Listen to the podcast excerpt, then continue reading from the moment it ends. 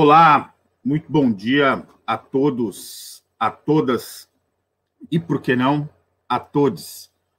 Observatório Indigenista no ar, 11, aliás, às 11 horas, quase que em ponto, nesse 15 de maio de 2021, dia do assistente social, inclusive saudando aqui já as companheiras e os companheiros assistentes sociais.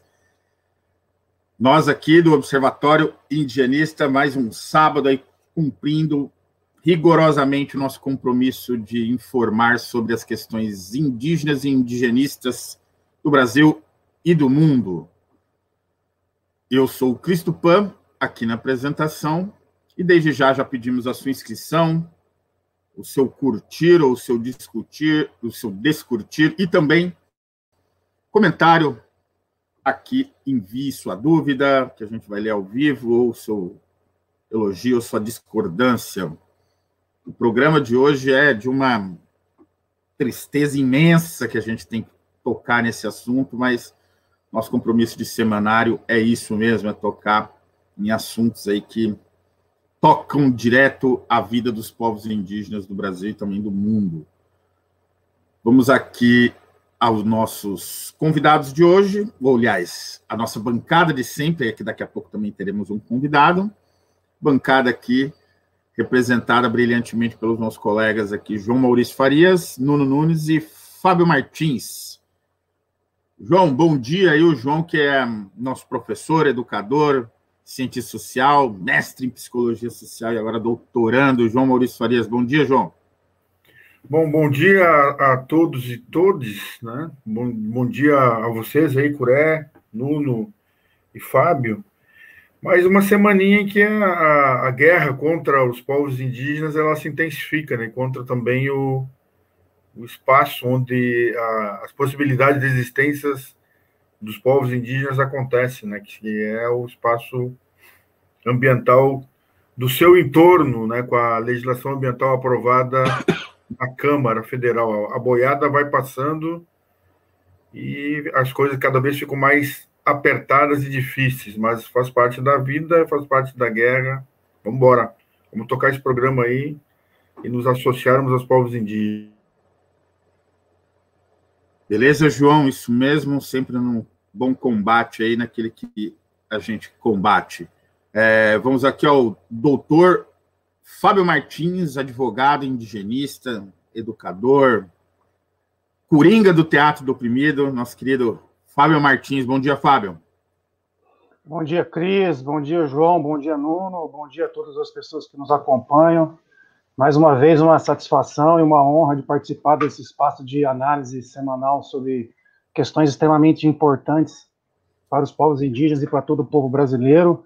Essa semana, né, hoje, dia 15 de maio, semana em que o Brasil atingiu mais de 15 milhões e 500 mil casos confirmados de Covid. São, são mais de 435 mil pessoas que morreram. Entre os povos indígenas, nós temos 54.141 casos confirmados.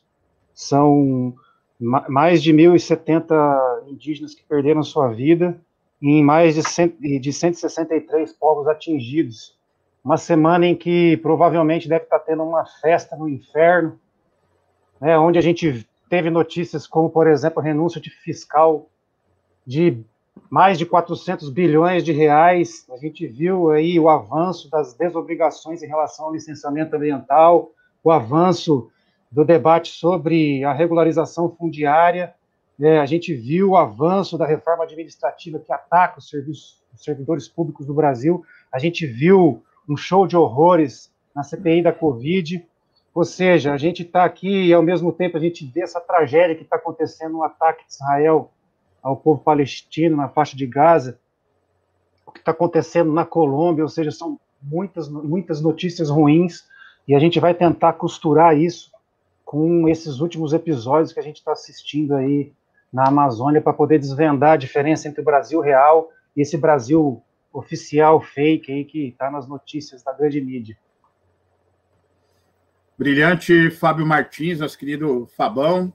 É, semana também é essa que a exportação e as empresas lideradas aí pela Vale do Rio Doce tiveram um aumento de 40% em seus lucros e dividendos, principalmente devido à alta do dólar e à exportação de commodities, mostrando que só fica pobre quem sempre foi pobre durante a pandemia, porque os ricos estão cada vez mais ricos. Vamos agora aqui passar a palavra para a saudação inicial dele, nosso intrépido filósofo, educador, indigenista, mestre, doutorando, Nuno Nunes. Bom dia, Nuno. Bom dia, Cristo Pan. Saudade de ti aqui no nosso programa, alegrando e fazendo a mediação e trazendo as suas informações. João Farias, Fábio Martins. O, eu, vou, eu vou na linha do Fábio aí. A gente precisa analisar o que está acontecendo no micro, no médio e no macro, porque está tudo muito parecido. Muito parecido. O que acontece na Palestina acontece em escala menor, micro, na terra indígena Yanomami. Então, vamos analisar aí que a gente vai poder auxiliar, né, tentar auxiliar a nossa população indígena, os indigenistas, a compreender e saber em que lado ficar, né? Isso é o mais importante hoje. Valeu. Valeu, esse foi o Nuno Nunes, nosso intrépido filósofo. Um bom dia aí a todos novamente que já estão nos acompanhando. A Drica Biller, que já aqui já mandou logo uma saudação também aos nossos colegas assistentes sociais, saudando especialmente os profissionais do NUNAP, do Núcleo Maria da Penha da UEM, e parabéns a mim também. Muito obrigado, muita gentileza da sua parte. É, hoje no programa, especificamente, vamos tratar disso que já foi adiantado ali pela nossa bancada. Um bom dia para o Felipe Bernardo, do Papo de Política. Bom dia, prestigiando os amigos do Observatório Indigenista. Muito obrigado, Felipe, querido. Enquanto o Brasil assiste essa disputa entre CPI do Covid e Bolsonaro, a boiada passa no Congresso Nacional com a aprovação de projeto de lei de licenciamento ambiental que prejudica, ataca terras indígenas e comunidades indígenas, e também ribeirinhas, quilombolas, as comunidades tradicionais.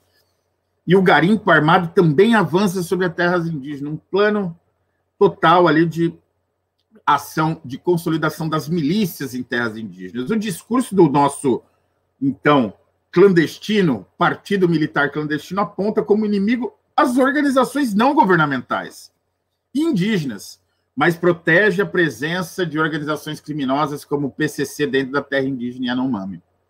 Qual o objetivo da escalada de violência e os ataques contra os direitos indígenas? Nosso programa de hoje, nós vamos analisar essa, esse assunto e demais assuntos aí do mundo da política indigenista no Brasil, com a minha apresentação, Cristo Pam, e com as análises de Nuno Nunes, João Maurício Farias e Fábio Martins. Estamos ali no Facebook, é, com a nossa página do Observatório Indigenista, também no Twitter, o Indigenista, no Spotify, pode, pode encontrar a gente, e no site Observatório Indigenista do WordPress.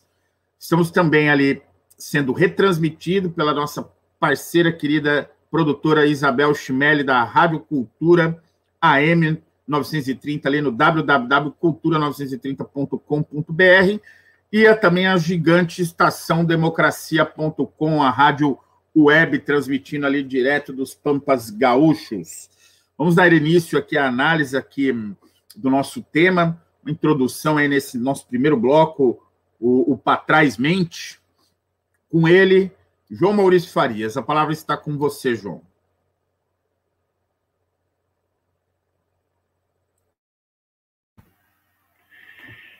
Bom, uh, pensar no, no para trás mente é a gente lembrar né, que a gente já anunciou essa, esse tema aí do avanço da, da das milícias no, na Amazônia, né? A gente anunciou mais de um ano atrás, né? Acho que foi no primeiro ano do nosso programa, ainda em 2019, a gente anunciou, foi, a gente fez um dos programas que a gente. A, a perspectiva é de que a, as práticas das milícias no Rio de Janeiro avançariam sobre, as, sobre a Amazônia e avançariam sobre as ter, terras raras, sobre a, as terras indígenas, nesse caso específico também, né? E lamentavelmente a gente tem acertado e tem acertado muito. Gostaria de estar que a gente estivesse errando mais do que acertando no, na parte do para frentemente, né? Ah, tem uma matéria aqui da Amazônia Real que ela dá conta da, do avanço do PCC nas na, na terra indígena Yanomami e também nas outras terras indígenas, não só no no não só no, no, no, no garimpo da, da terra indígena Yanomami, porque é uma. A, a, gente poderia pensar, eu acho que até no, num estágio, né? Se a gente pensar em estágios de evolução do processo de, de, de organização desses grupos uh, uh, de exploração uh, ilegal das terras indígenas, das terras raras, a gente está vivendo um estágio avançado no processo, né? A gente percebia naquele período, estou lembrando um pouquinho no período que a gente conversou, e já falo especificamente sobre essa matéria, que estava havendo uma disputa uh, uh, nos presídios, né, por comando dos presídios lá. Então, houve mortes assim de, de mais de 100, 140, 150 uh, pessoas que estavam uh, no, no, na, nas revoltas em vários presídios no norte do país, né? E a gente, ó, o troço está Principalmente em Pedrinhas do Maranhão, no, o João, que foi o anúncio disso aí que a gente trabalhou no programa. Exato. E aí foram vários presídios, o que várias capitais, várias grandes cidades estavam acontecendo as disputas territoriais por quem, quem comandaria, comandaria o, o crime organizado nas regiões, né? E a gente lançou isso, ó, isso vai chegar também na, na, na disputa nas terras indígenas, isso está tá chegando nas terras indígenas.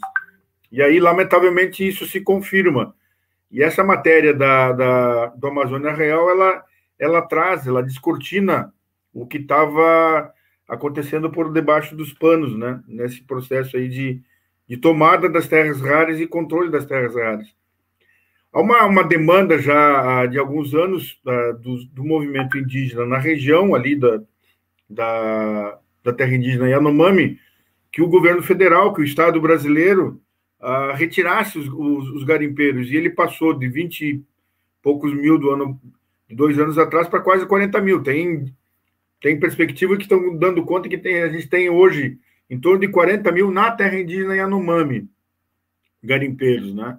E uh, quando o Estado brasileiro se envolve, né? Ele agora foi aí uma, uma patrulha da, da Polícia Federal, foi demandada também pela FUNAI, tudo, mas eles foram lá e também foram recebidos a balas. No dia anterior, né, alguns dias antes, né, na semana passada, os, os garimpeiros tirotearam com os indígenas Yanomami, né? Segundo informações da, do CONDIZE, que é o, o, o Conselho Distrital da Saúde Indígena da região, os indígenas teriam um, uh, no, no, confronto teriam ferido, teriam talvez matado quatro garimpeiros e um indígena, essa aí é, é foto do, dos equipamentos dos garimpeiros, né? Os, os materiais para poder fazer exploração mineral, estão contaminando os rios com, com mercúrio e tudo. E, a, e, e os, uh, os garimpeiros, eles não estão mais se, se, intimidando nem com a presença da Polícia Federal. Também deram tiro lá, na, sinalizaram para a Polícia Federal que eles estão armados e que não, não entrassem para fazer a operação mais intensa na, na, na região. Né? E pasmem, vocês todos, o Exército Brasileiro esteve presente há, há, dois dias atrás e permaneceu duas horas no local e foi embora. Né? Então, o, aquela perspectiva de comando e controle que o presidente da Amazônia, lá, aquele que, que é o general Mourão, né? Ele não, não resolveu isso, não tem controle, né? E foi lá, ficou duas horas. A gente chega a pensar que, que, o, que as Forças Armadas Brasileiras, mais do que garantir a defesa de um território que é brasileiro, uma terra indígena é território da União, e defender os povos indígenas, que é a, a prerrogativa, incumbência e dever do, da União defender, e parece aí que talvez eles estejam defendendo é o lado contrário, né? Porque se não faz o, o seu papel de defender os povos indígenas, talvez esteja defendendo mesmo é a possibilidade da continuidade da extração de minério de forma ilegal, né? Não só ilegal, né? Porque também ela é danosa do ponto de vista ambiental, ela causa um impacto absolutamente intenso, né? E contamina os, os, os, os rios, contamina os recursos d'água, contamina toda a região, né? E além de atrás da, da mineração vai vai entrando a devastação também da, das matas na região de exploração de mato, né? Da, das árvores ficam também fazendo esse processo. E a gente tem uma situação assim que ela, ela se coloca que é o, o avanço das práticas milicianas. Então, aquele do, do, do Ricardo Salles, que a gente falou no programa, acho que dois programas atrás, que a, que a intenção do, do ministro da, do Meio Ambiente era receber o recurso dos Estados Unidos para poder organizar ainda mais as milícias, uh, o policiamento paralelo, né? Na região parece que a coisa vai, vai se intensificando, mesmo que não, não entre de fato o recurso dos Estados Unidos, essa é a dinâmica, né? A gente percebe que tem uma, uma dinâmica aqui que vai cada vez mais se implantando. A gente tem ali no, no a matéria aqui do, do Ministério Público Federal que tá que, que pede uma liminar da, da União que so, eh, solicitando que desloque a força militar para garantir a segurança da, da, da, comunidade, né, da comunidade Palimiu, que é a comunidade que está diretamente afetada do, dos Yanomami, né?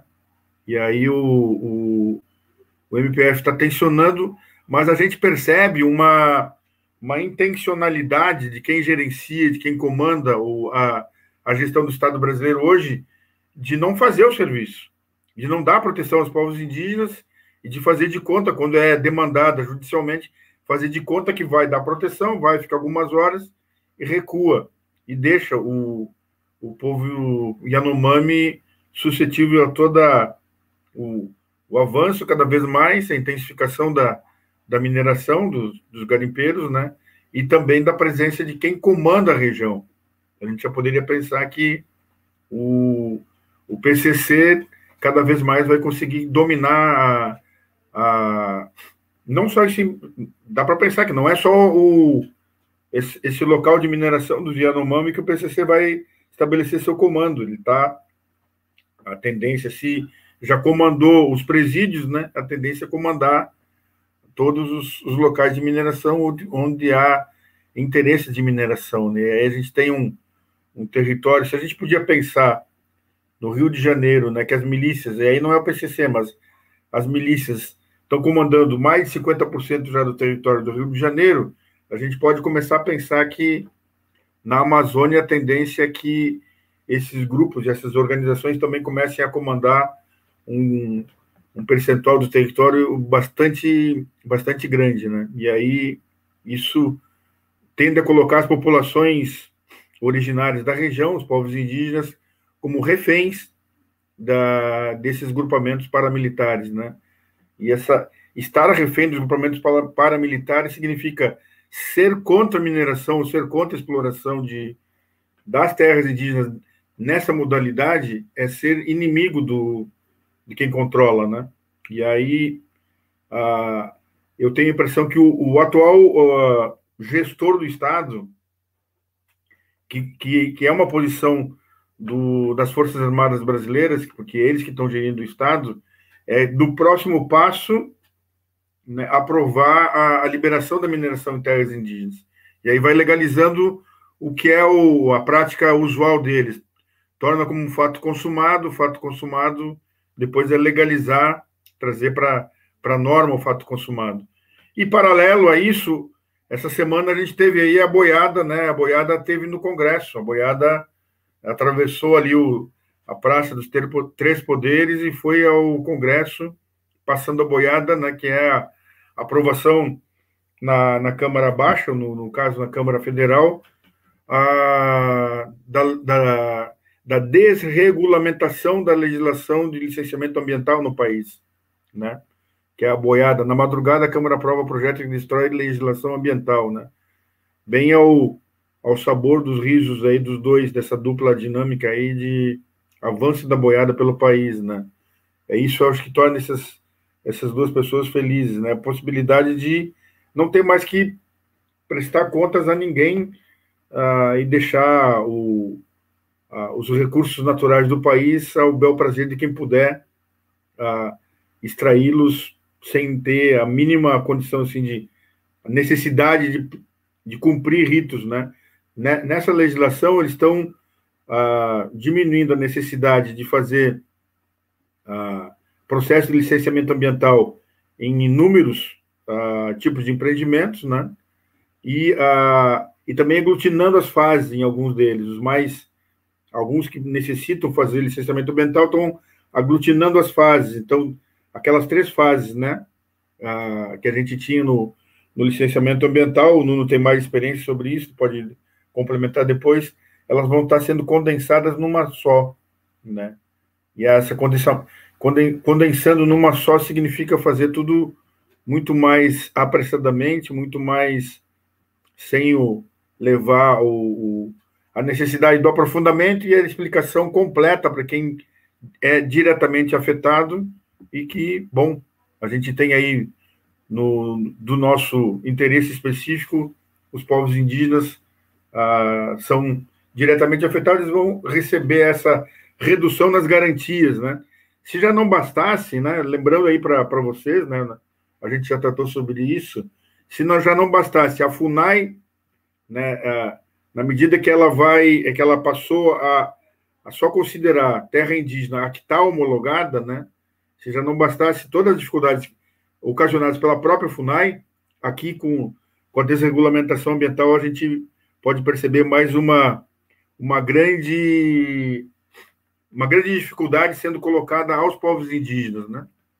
Porque aí aquela demanda de que, bom, afeta a terra indígena, é obrigado a fazer consulta, apresentar estudo de impacto socioambiental sobre a população indígena, a tendência é ficar mais fragilizada ainda essa exigência que, a, que os povos indígenas podem fazer e que era obrigação da FUNAI cumprir, né? Então, ela vem nesse sentido de fragilizar cada, cada vez ainda mais, né?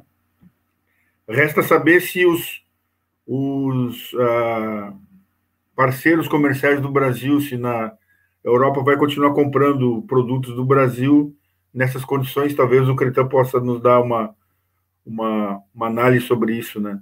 Porque a tendência é as coisas ficarem cada vez ainda pior, né? Parece que na, na medida que o, o, governo federal também se fragiliza, quem está comandando, né? No, no, no, tema aí de ficar a, é descortinado, é mostrada toda a, a intencionalidade de utilizar aí da, da pandemia como arma e da inoperância como ação premeditada do atual governo em relação à pandemia, né? Que já produziu aí 420 mil mortos.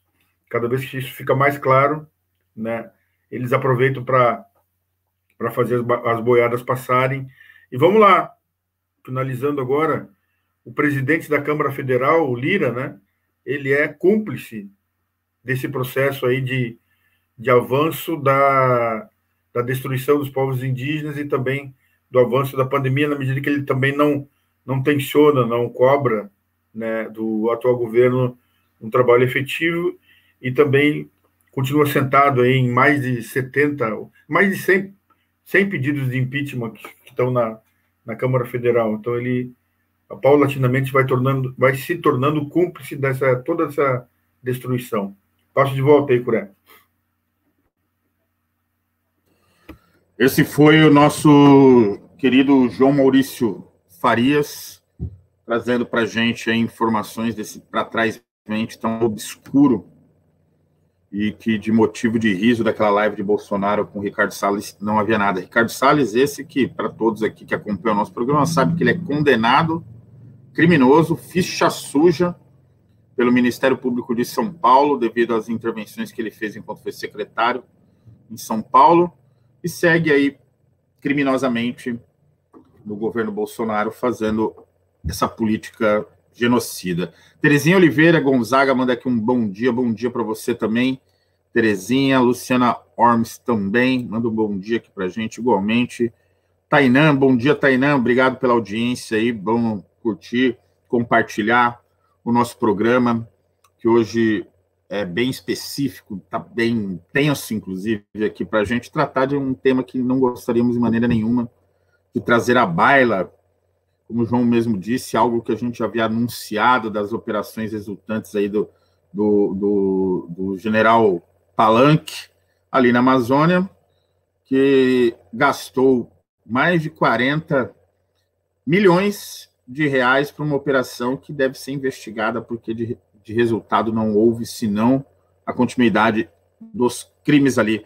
Para essa análise mais do campo aí, também jurídico, político e indigenista, nós vamos aqui passar a palavra para o Fabão, mas antes já vamos anunciar aqui que estamos já com a presença do nosso querido guerreiro do povo caigangue, do povo brasileiro, nosso querido Romancil Gentil Cretan, um dos nomes que eu mais adoro de pronunciar, nosso Cretan Caigangue aqui, sempre presente com a gente, já agradecemos desde já a sua presença, Cretan, vamos passar a palavra já já para você fazer o fechamento desse bloco e continuar com a gente aqui, porque hoje o assunto você domina, inclusive tem propostas e a gente quer ouvir também toda a audiência aqui gostará de ouvi-la também. Rádio Cultura M930 no, no retransmite para mais de 30 cidades no estado do Paraná e a Estação Democracia também nos retransmitindo ali para toda a web na estaçãodemocracia.com. Com a palavra agora o doutor Fábio Martins. Fábio, palavra contigo. Obrigado, Cris. Uma saudação para o Cretan. É, uma saudação a quem está nos assistindo aí na, na, nas rádios que nos retransmitem, no Facebook e no YouTube. É, eu, vou, eu, vou fazer, eu vou fazer um movimento que é o seguinte: eu vou agregar elementos a essa análise que vão exatamente no sentido de tentar é, é fazer uma leitura do movimento que aconteceu nessa semana dentro do que a gente chama do, do movimento ruralista. Eu acho que isso é importante porque isso aí se manifestou de várias formas.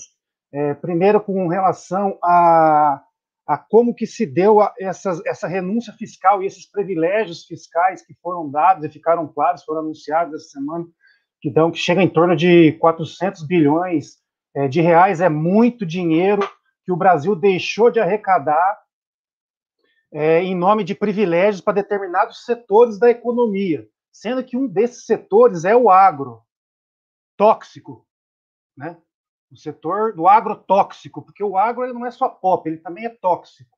E, e nessa semana a gente viu isso através dessas movimentações em relação a esse episódio das, da renúncia fiscal, desses bilhões e bilhões de reais que não vão entrar para os cofres públicos e que vão deixar de ser investido no setor de proteção social, saúde, dos direitos sociais, educação, alimentação, moradia. Não vão estar sendo investido isso aí para o povo brasileiro. É, e quanto, quanto disso que vai para o agronegócio? Essa acho que é a primeira coisa que eu queria é, é, marcar. Segunda coisa, esse, essa discussão sobre é, a PL 263 que está na Câmara e, e, e, da PL 510, que está no Senado, que são exatamente o resultado daquela medida provisória 910 que a gente discutiu, que era da regularização fundiária, que a gente discutiu aqui, que não que, que, que caducou no tempo e que depois foi é, primeiro na forma é, é, de, uma, de um projeto de lei na Câmara e depois no Senado, voltando a essa discussão da regularização fundiária, que logo depois da rodada da cúpula do clima, que a gente discutiu aqui já no, no programa, e que repercutiu muito mal no exterior, ao lado também da repercussão da criminalização das lideranças indígenas, que também repercutiu muito mal fora do Brasil. É, as últimas, os últimos estudos que saíram sobre desmatamento é, e sobre as mudanças climáticas, ou seja, esse contexto trouxe uma movimentação interna é, no setor do agronegócio. Lembrando que o setor do agronegócio é uma das cinco bases de sustentação do governo Bolsonaro, que é a bancada é, da Bíblia, a bancada é, da bala, a bancada dos bancos, a bancada do bolsolavismo, que é a bancada ideológica, e a bancada que a gente chama do boi, mas que na verdade é a bancada do agro.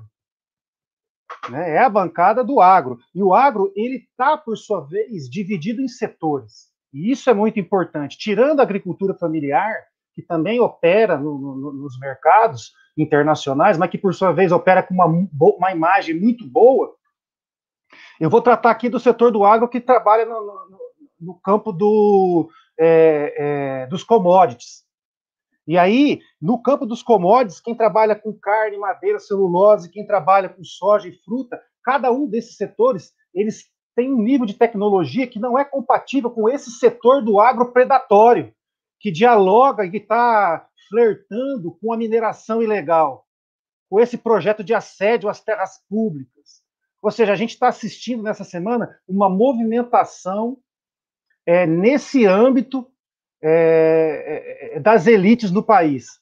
A gente viu um posicionamento é, da Cátia Abreu, a gente viu o posicionamento de setores é, é, da JBS, a gente viu o posicionamento de setores ligados às carnes, às madeiras, se posicionando de uma forma contrária a esse movimento do governo de é, é, é flexibilizar a regularização fundiária, flexibilizar a legislação é, relacionada ao licenciamento ambiental, nesse contexto de uma atuação do governo federal na cúpula do clima, para ficar nesse contexto mais recente, que foi absolutamente questionada e repercutiu muito mal a, a imagem do Brasil lá fora.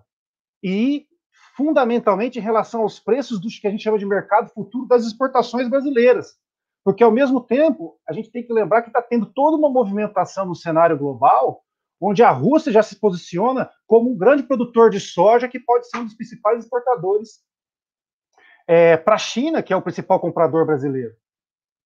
Então, o Brasil já também, é, setores do agro se movimentam no sentido de é, é, fazer uma crítica em relação a, a, a, posicionamentos do governo Bolsonaro, fundamentalmente do Bolsonaro e do filho dele, Eduardo, em relação às suas manifestações frente à China, fundamentalmente. Né? Então, a gente está assistindo é, é, é, é, uma reação em relação a essa imagem que, que, que o agronegócio, como um bloco só, sem essa análise dos setores, como um bloco só, está reverberando fora do país. E, nesse contexto, a questão do meio ambiente, é, que não é, a questão ambiental não é a mesma questão climática, a questão climática ela inclui e vai além, mas a questão ambiental e a questão indígena são questões fundamentais nessa, nessa, nessa necessária é, reconfiguração da imagem do Brasil fora, inclusive para o agronegócio, que é uma das principais bases de sustentação desse governo. Ou seja, essa semana foi interessante para a gente poder notar é, como que, é, nesse contexto de uma guerra híbrida contra o Brasil, uma guerra híbrida contra o povo brasileiro, onde o direito funciona como uma arma de guerra contra os povos indígenas, a gente vê os ataques, ao mesmo tempo a gente vê também o nível de contradição é, do direito, porque o direito também funciona como um instrumento de defesa, e por isso que a gente tem que estar atento para poder pensar no limite dessa institucionalidade estabelecida, qual que vai ser, é, é, é, a, quais são as possibilidades do direito, né? E como que é preciso fazer uma leitura que inclua o direito apenas como um dos aspectos da forma de se organizar para resistir, para enfrentar isso que está acontecendo nesse momento. Ou seja, é, é uma ao mesmo tempo que a gente tem uma movimentação interna, a gente já viu essa movimentação na troca dos comandos das Forças Armadas, a gente viu essa movimentação na troca é, é, é, do comando de ministérios, do Ministério da Justiça e Segurança Pública, do Ministério das Relações Exteriores.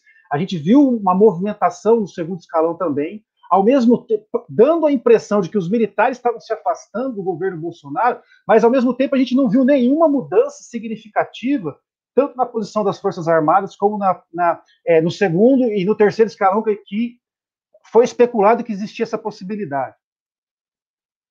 É, o comando norte-americano, aquele Craig Ferrer lá, que é o cara da quarta frota, que teve no Uruguai há duas, três semanas atrás e não veio no Brasil. Ou seja, a gente está vendo aí uma certa reconfiguração das forças que vão exatamente no sentido de um reposicionamento que parece que já aponta para as eleições de 2022, e esse é meu medo, porque as eleições de 2022 elas são exatamente é uma é é, é, é, é, aposta num futuro prometido, no quadro de uma institucionalidade que foi estabelecida pelas forças que estão no poder hoje e que estão operando, suspendendo o direito e fazendo com que instrumentos que não têm força de lei operem com força de lei. E quando esses instrumentos não têm validade, eles operam através da força bruta. Então, no limite do direito está a força. É isso que a gente está vendo, uma mudança é, é, é, no tabuleiro, uma mudança é, nesse espaço mais abaixo do campo de aparência que vai repercutir logo nas sequências. Acho que nas próximas semanas isso vai ficar mais claro aí, é, é, porque essa CPI está realmente afetando muito a imagem do Bolsonaro e desses setores ligados ao partido militar clandestino, que são fundamentalmente fascínoras que operam o imperialismo, que operam a superexploração do povo brasileiro e que não têm limites para poder explorar as terras indígenas e as terras raras do nosso país. Ou seja, esse é o imperialismo, meus irmãos.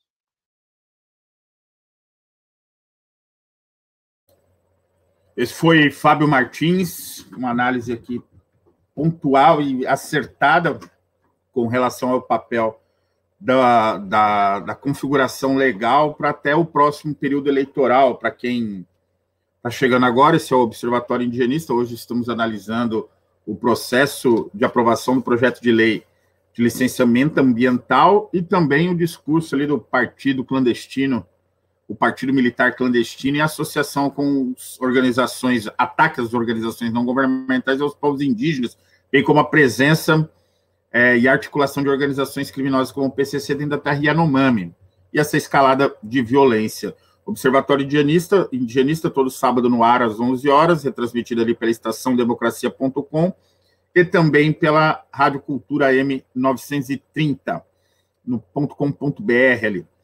É, seguimos aqui com a nossa análise, trazendo também a questão aí do, do, do para trás mente, como a gente aqui afirma, com relação a todo esse processo que agora se é, consolida aquilo que a gente já vinha anunciando há quase dois anos, como bem lembrou João Maurício Farias, e que esse processo aí, como traz agora o próprio Fábio, é um arcabouço jurídico que pressiona o governo futuro, que já parece-me, e aí é uma aposta da geopolítica, que eu, que eu acredito que Nuno vai trazer, que da geopolítica perceberam que não haverá a reeleição de Bolsonaro, pressiona-se cada vez mais pelas aprovações de lei que facultam a continuidade desse processo que foi assumido e garantido por Bolsonaro e que cabe no, no, no próximo movimento político nacional, que é o das eleições, aos candidatos assumirem compromissos. Lula, que é um dos candidatos aí mais avançados, que já em declarações anteriores, pelo menos com relações com as relações de é, projetos de lei aprovados sob a gestão golpista de Temer já declarou que vai considerar ilegal, por exemplo, a lei de teto de gastos, mas e outras vem guardando a sua posição. No aguardo aí de uma terceira carta ao povo brasileiro de Lula para ver quais serão os reais compromissos com todo esse processo. Para isso e para análise da geopolítica global, trazemos ele, nosso Gigante, Nuno Nunes. Na sequência, ele, Cretan Caigangue. Nuno, a palavra está contigo.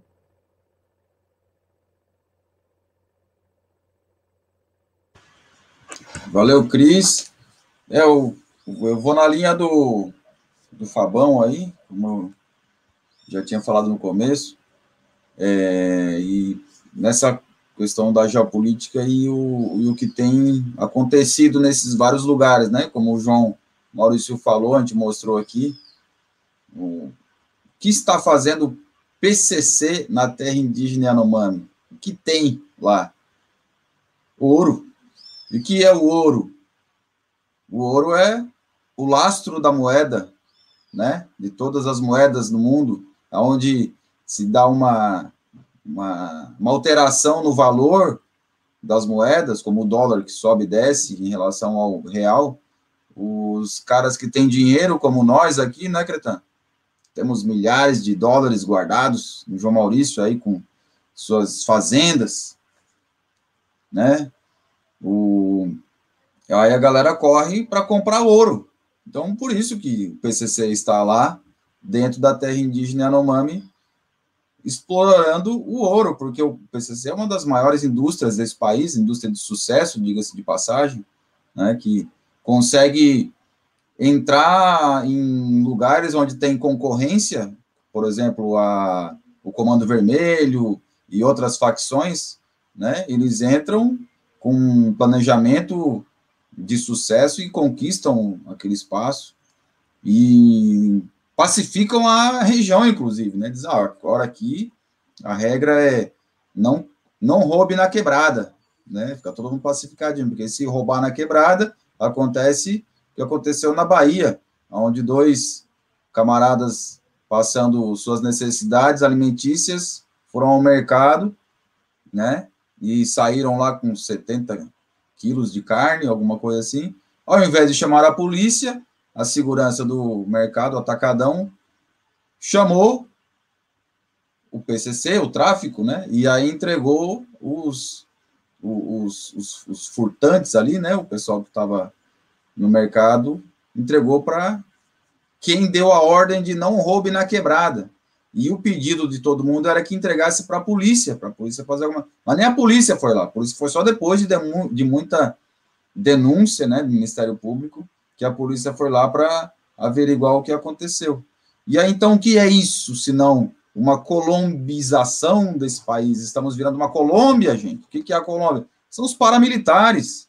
Né? E, e esse paramilitarismo é o, é o militarismo paralelo, de, em acordo com um jogo, né? onde os militares, aqueles que a gente tanto confia, aqueles, aqueles que a gente tanto trabalha para que eles atuem, tendo em vista a porcentagem do orçamento que os militares brasileiros pegaram, né?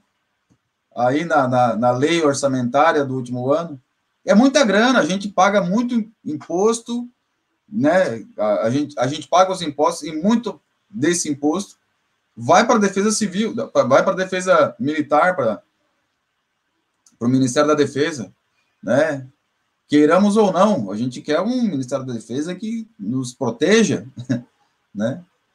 Mas não que nos veja como inimigos, né? O, o que está acontecendo, então, é, nessa análise aí é a, a, estamos sendo sequestrados a cada passo, a cada dia, né? O Ministério da Defesa, em parceria com esses paramilitares, que garantem o tráfico de cocaína, já dou logo o nome da droga, né? O nome da mercadoria, o tráfico da cocaína, o controle da exploração do ouro, porque tudo que a gente está analisando aqui é onde se envolve né, os militares a, e, a, e, a, e os paramilitares é controle de preço. Controlar o preço. Se deixar solto, o pessoal explora demais. Quando tem muito no mercado, o preço cai. Não, não. E ali, lembrando aquele programa que a gente já fez tempos atrás, das rotas de cocaína, que possibilita novas rotas ali para a Europa, considerando que o Peru, tem 60% do seu território é amazônico. A Bolívia tem território amazônico, é, que são países produtores do insumo básico, que é a planta de coca, e que ali são as grandes rotas ali para distribuição, que são poucas fronteiras imensas e com pouco controle. E você já levantava essa bola ali, que é a questão também, quem controla a rota, controla tudo. E a rota de tráfico de cocaína pode ser a rota também de escoamento de ouro, escoamento de outros produtos ali necessários para o tráfico internacional. Nós sabemos tem a sua morada certa, que são os bancos, que têm os seus donos, os brancos.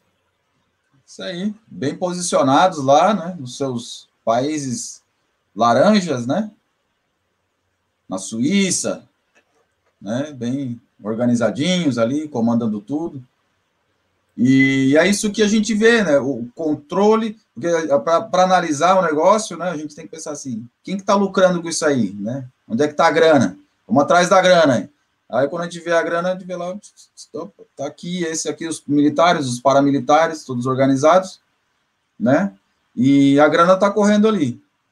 E aí tem o controle da produção, produção do ouro, da produção da cocaína. Né? Se tiver muita produção, cai o preço, então eles têm que fazer um agito ali para entrar os paramilitares, para dar uma, uma segurada na onda, pegar esse, essa produção e armazenar, né? Aí os militares no Brasil, ó, o Ministério da Defesa já falou, né? Inclusive o próprio Vilas Boas já disse que não quer produção de cocaína no Brasil, não quer plantação de cocaína, plantação de maconha, isso aí não quer. Então a gente tem que acabar com esse, com esse risco de produção. Mas o Só tráfico, rota de distribuição. Só rota de distribuição. O tráfico tem o, que controlar. O, o João Maurício disse aqui um case de sucesso nos seus comentários é. aqui. Tanto é que um dos principais elementos aí que não foi encontrado 39 quilos de cocaína no Jacarezinho. Encontrado aonde, né, Nuno? Encontrado num aviãozinho. Pasta base, né, cara? Pasta não é base. Cocaína, não, é pasta base. Né? Dali sai muita cocaína, né?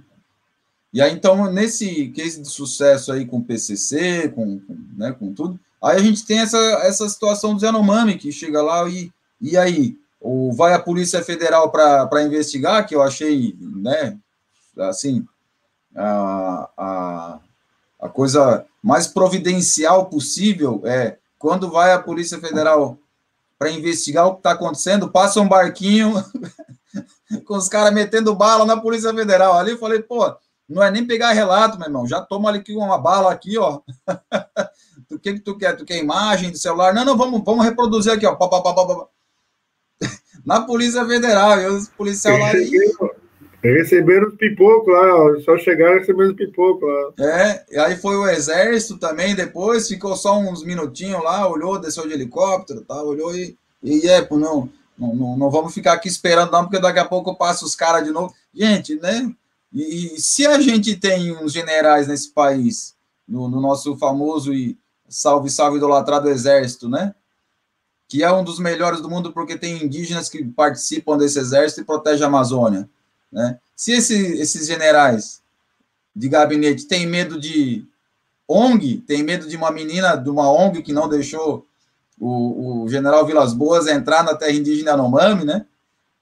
Como eles relatam, assim, ah, Vilas Boas tentou entrar na terra indígena, uma menina de uma ONG proibiu ele. Bom, se a gente tem é, uns generais que não conseguem entrar numa terra indígena porque né, uma menina de uma ONG os impede, que dirá do PCC, né, meu irmão? Nós estamos ferrados, então.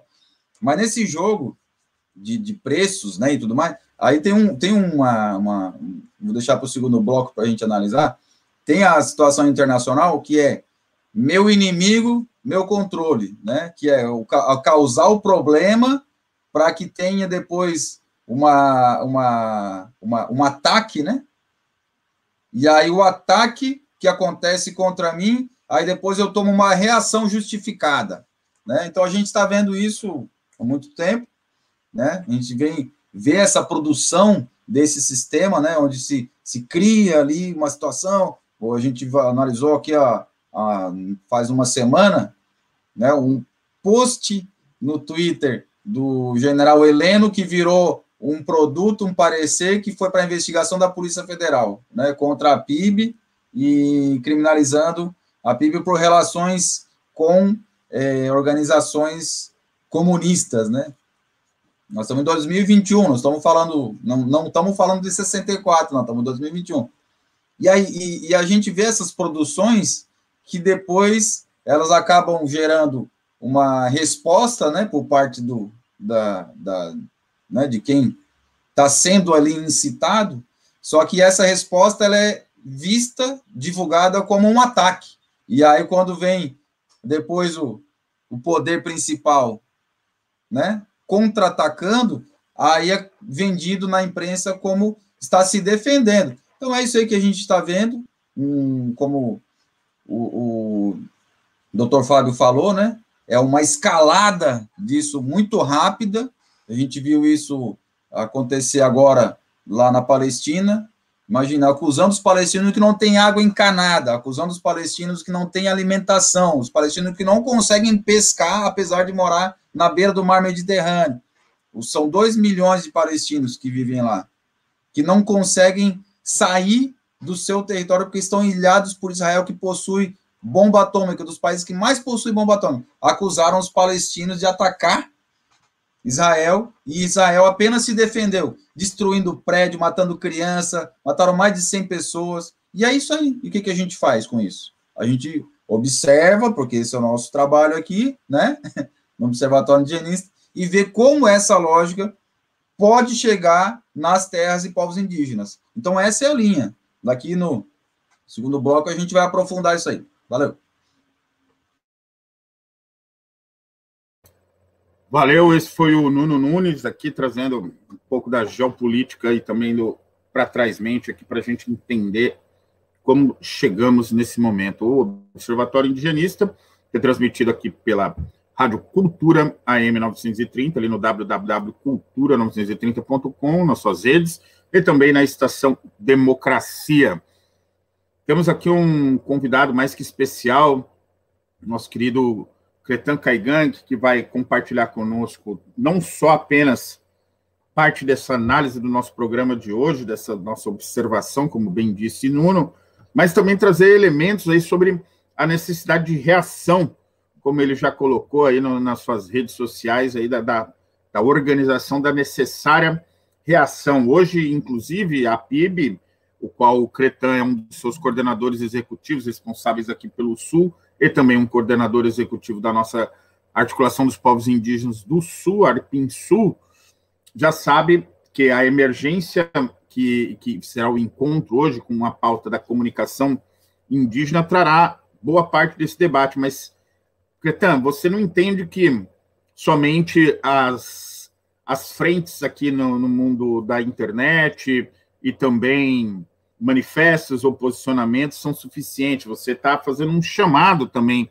para indígena, indígenas, indigenistas, e você tem toda uma elaboração para isso. Nós gostaríamos de ouvir duas partes, inclusive, sua, da sua fala. Reservamos, inclusive, o segundo bloco também para isso, pra, não sabemos como você está de tempo, mas para você trazer para a gente tanto a como diriam os técnicos de futebol, a problemática e a solucionática. Antes, eu só vou ler um comentário aqui, a Drica Biller traz para a gente. Tenho medo da boca maldita de vocês.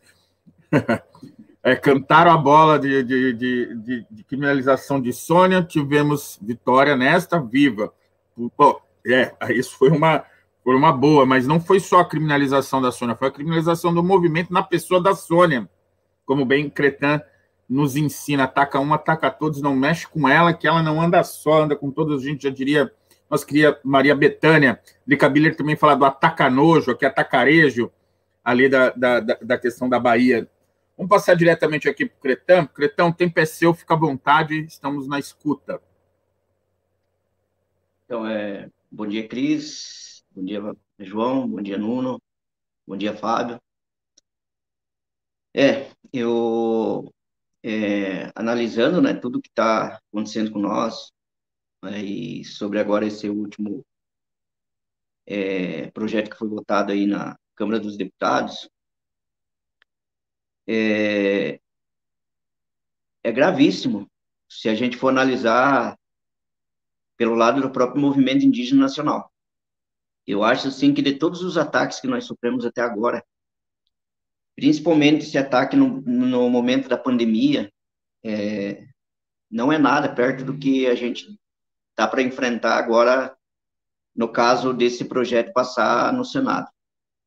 Porque todos aqueles direitos que foram conquistados durante a Constituição brasileira e também conquistado até antes e durante aí todo o processo já do, da democracia brasileira, que é a questão da, das terras indígenas, unidades de conservação, né, e, e terras quilombolas, comunidades tradicionais, é, cai tudo por terra.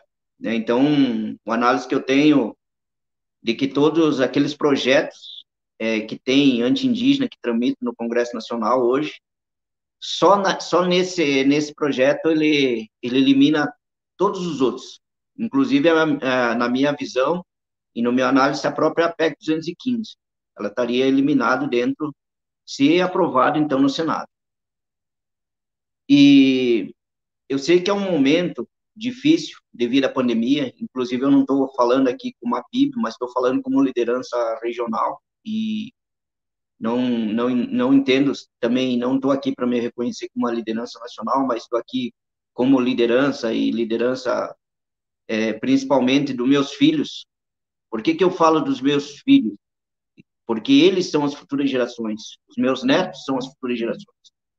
E assim eu acredito que esteja falando também por todas as crianças aqui do Brasil, né, indígenas, que são, serão as futuras gerações.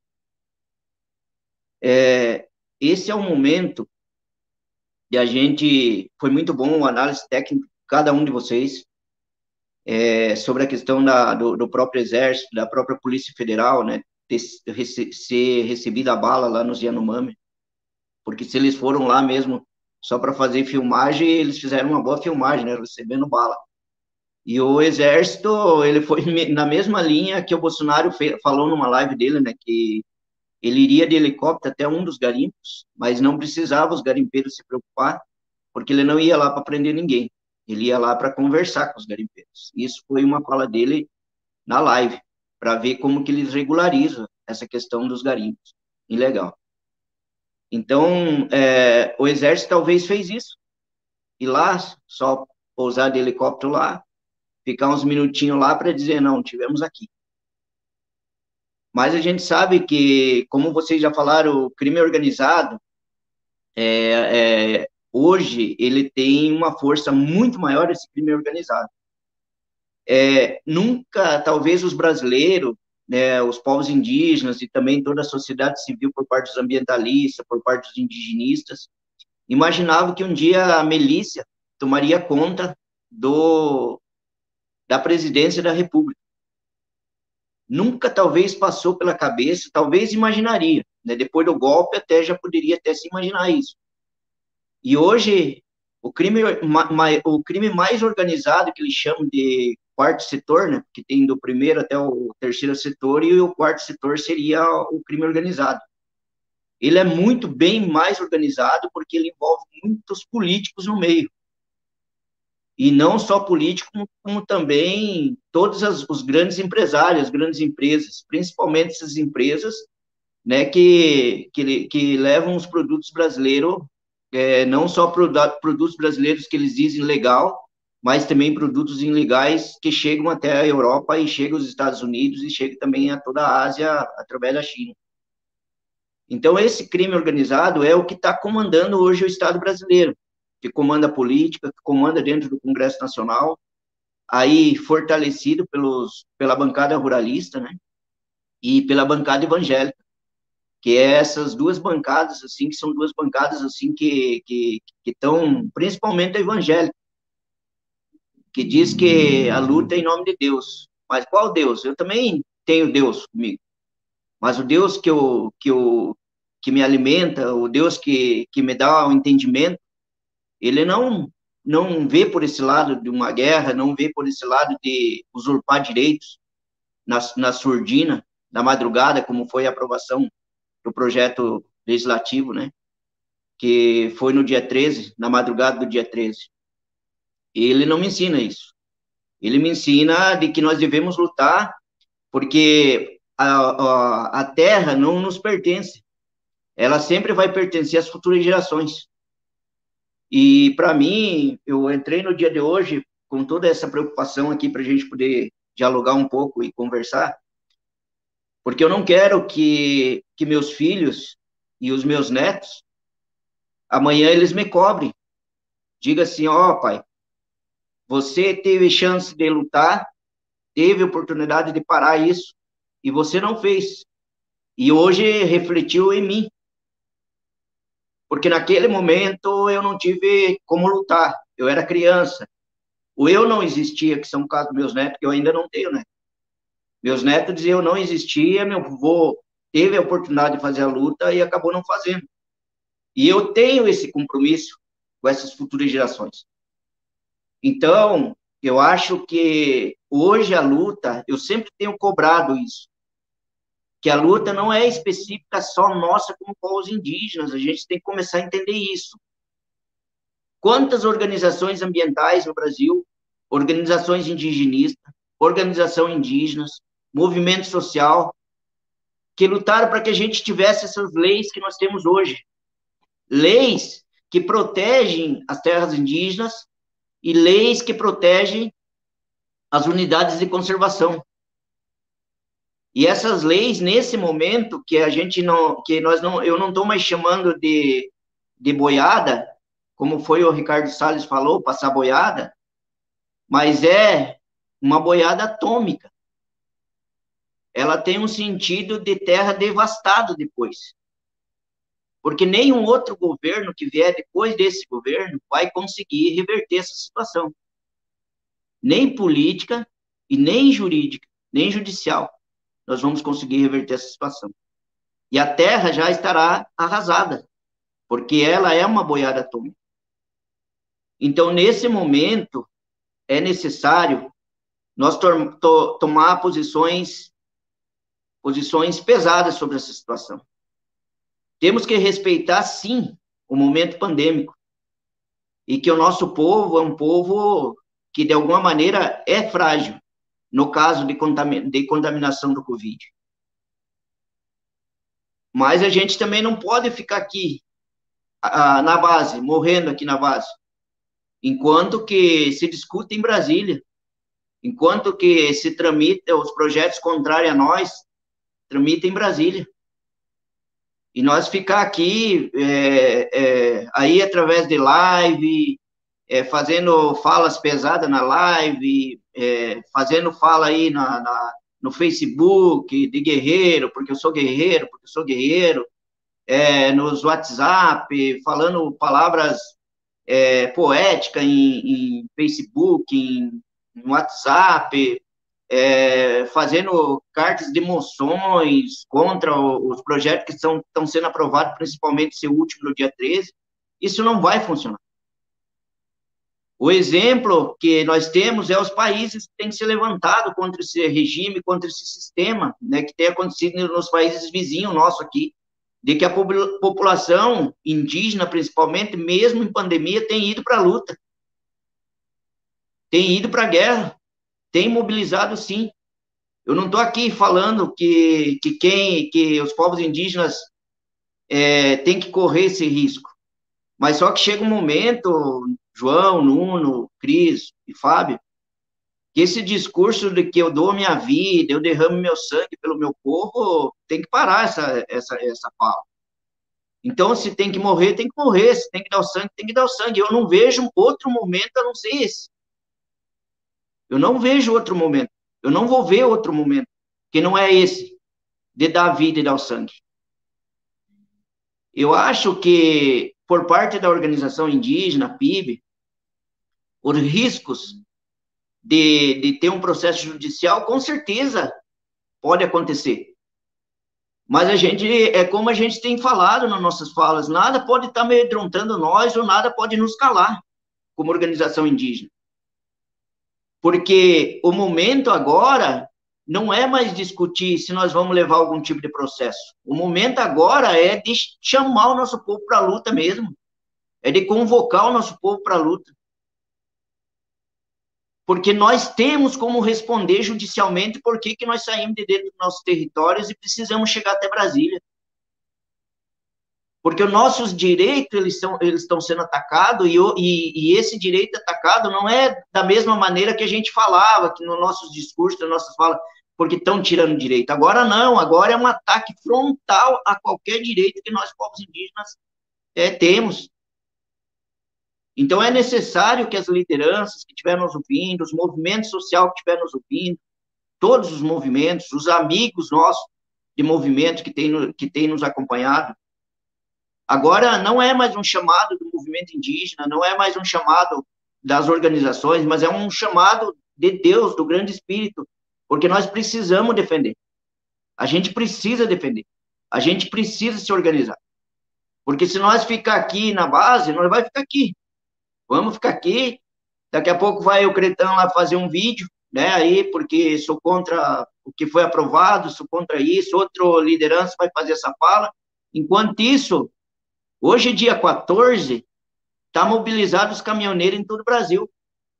Uns caras que não se que nunca se mobilizam por causa do, do aumento do combustível e que muitos deles hoje só trabalham para comer, não trabalham mais, não tem dinheiro nenhum mas está lá defendendo esse governo genocida.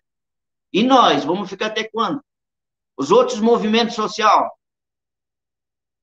além de nós, os indígenas, os movimentos do campo, nós vamos ficar assistindo porque o trator, o tratoraço que foi pago aí clandestinamente, escondido, aí para os deputados da, que fazem parte da bancada do governo, esse tratoraço que vai passar. A boiada atômica. Guardem esse nome. Não é mais boiada, agora se chama boiada atômica. É essa boiada atômica que quer passar. Porque depois vai ser terra arrasada. Vai ser difícil sentar contra o governo? Vai ser difícil. Porque o que nós vamos defender? O que que o movimento indígena vai defender? O que que as organizações ambientalistas vão defender? O que que as organizações indigenistas vão defender? O que que os movimentos do campo vão defender? Se já está arrasado, se já está aprovado, se já é um projeto de lei, o que nós vamos defender? Então, se, se, se precisava ter uma convocatória para uma grande luta no Brasil, é, é hoje, é neste momento, porque ainda não chegou no Senado. Porque a partir da hora que passar no Senado, os outros projetos, né, que já foi, já foi falado aqui pelo Fabão, também pelo, Luiz, pelo, pelo João, esses já vêm na sequência.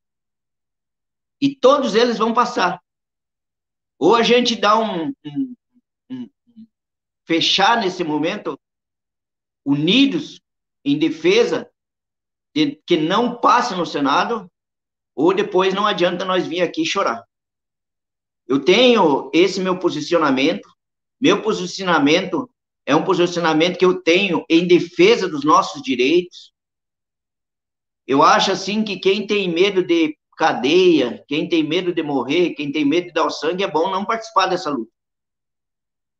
Porque cadeia, eu já fui criminalizado, eu acho que a maioria sabe, a outra maioria não sabe.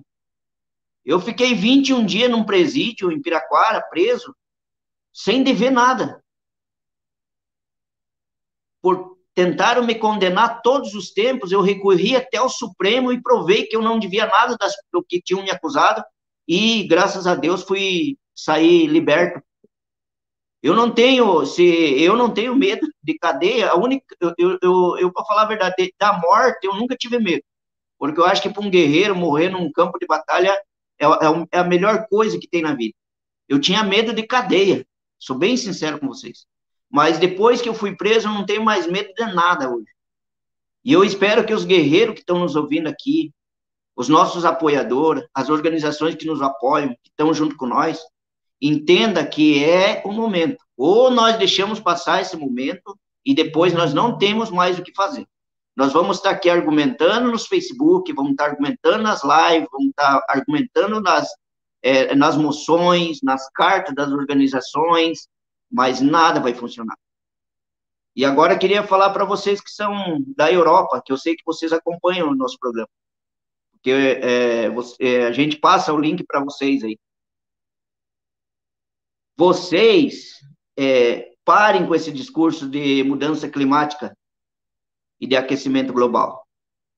Porque vocês, sociedade civil, políticos que nos acompanham na Europa, vocês são responsáveis por isso.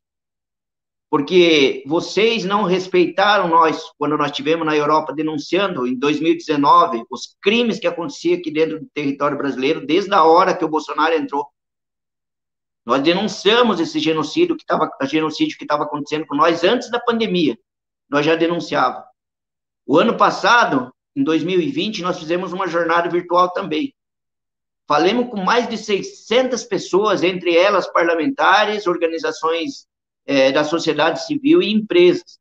E vocês continuam do mesmo jeito fazendo, fazendo as negociações com o Bolsonaro, inclusive vocês estão retomando a discussão né, do Acordo Mercosul da União Europeia e Brasil.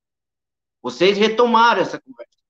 Então, quando nós passamos aí, sociedade civil, quando nós passamos na Europa, vocês ficaram responsáveis por cobrar dos seus parlamentares de que eles criassem um outro modelo político e econômico dos seus países, para partir daí vocês é, fazer as negociações com o Brasil, que nos respeitassem nossos territórios, respeitasse nós como povos indígenas e parece que vocês não nos ouviram, não cobraram. Então não adianta vocês ter essas grandes organizações aí na Europa e não cobrarem seus parlamentares. Vocês precisam ter suas grandes organizações aí, mas vocês precisam cobrar. Porque defender o Brasil, defender os povos indígenas, defender a Amazônia não é um dever só nosso. Porque se nós aqui estamos sofrendo hoje, se nós aqui somos a resistência hoje, é porque vocês financiam essa guerra contra nós. E não falem para mim de que os Estados Unidos e a China compram também produtos brasileiros, porque eles compram sim, e também tem uma fatia, um mercado grande de compra da soja, da carne, da madeira, do minério aqui dentro. Eu sei, entendo muito bem isso, mas eu queria dizer para vocês, eu não fui colonizado por chinês e não fui colonizado por americano, eu fui colonizado por português, primeiro, que foi a região do Nordeste, depois por ingleses, por espanhóis, por holandeses, e aqui no Sul por alemães e por italianos. Esses me colonizaram. Esses me usurparam a terra. Esses me usurparam os direitos. Então vocês têm por obrigação de cobrar dos seus governos. E não é ir para as ruas com cartazinho, não. É ação de imediata. O que, que, é, o que, que é ação de imediata? É vocês boicotar os produtos brasileiros aí sim na Europa.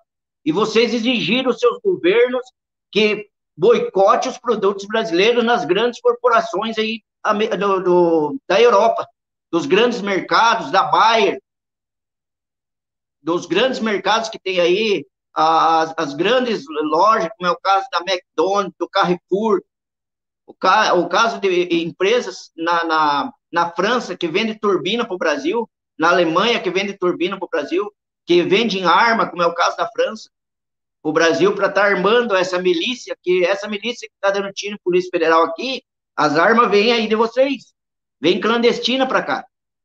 Então vocês, vocês também têm a responsabilidade.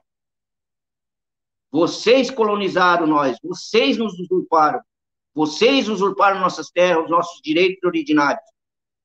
E nesse momento, se for aprovado na, na, na no Senado esse projeto de lei, do licenciamento ambiental, o direito constitucional nosso cai por terra, o direito originário sobre as nossas terras cai por terra também, e todo e qualquer direito ambiental no Brasil cai por terra. Porque eles não têm mais obrigação, como já foi falado aqui, as falas mais técnicas, eles não têm mais obrigação de consultar ninguém.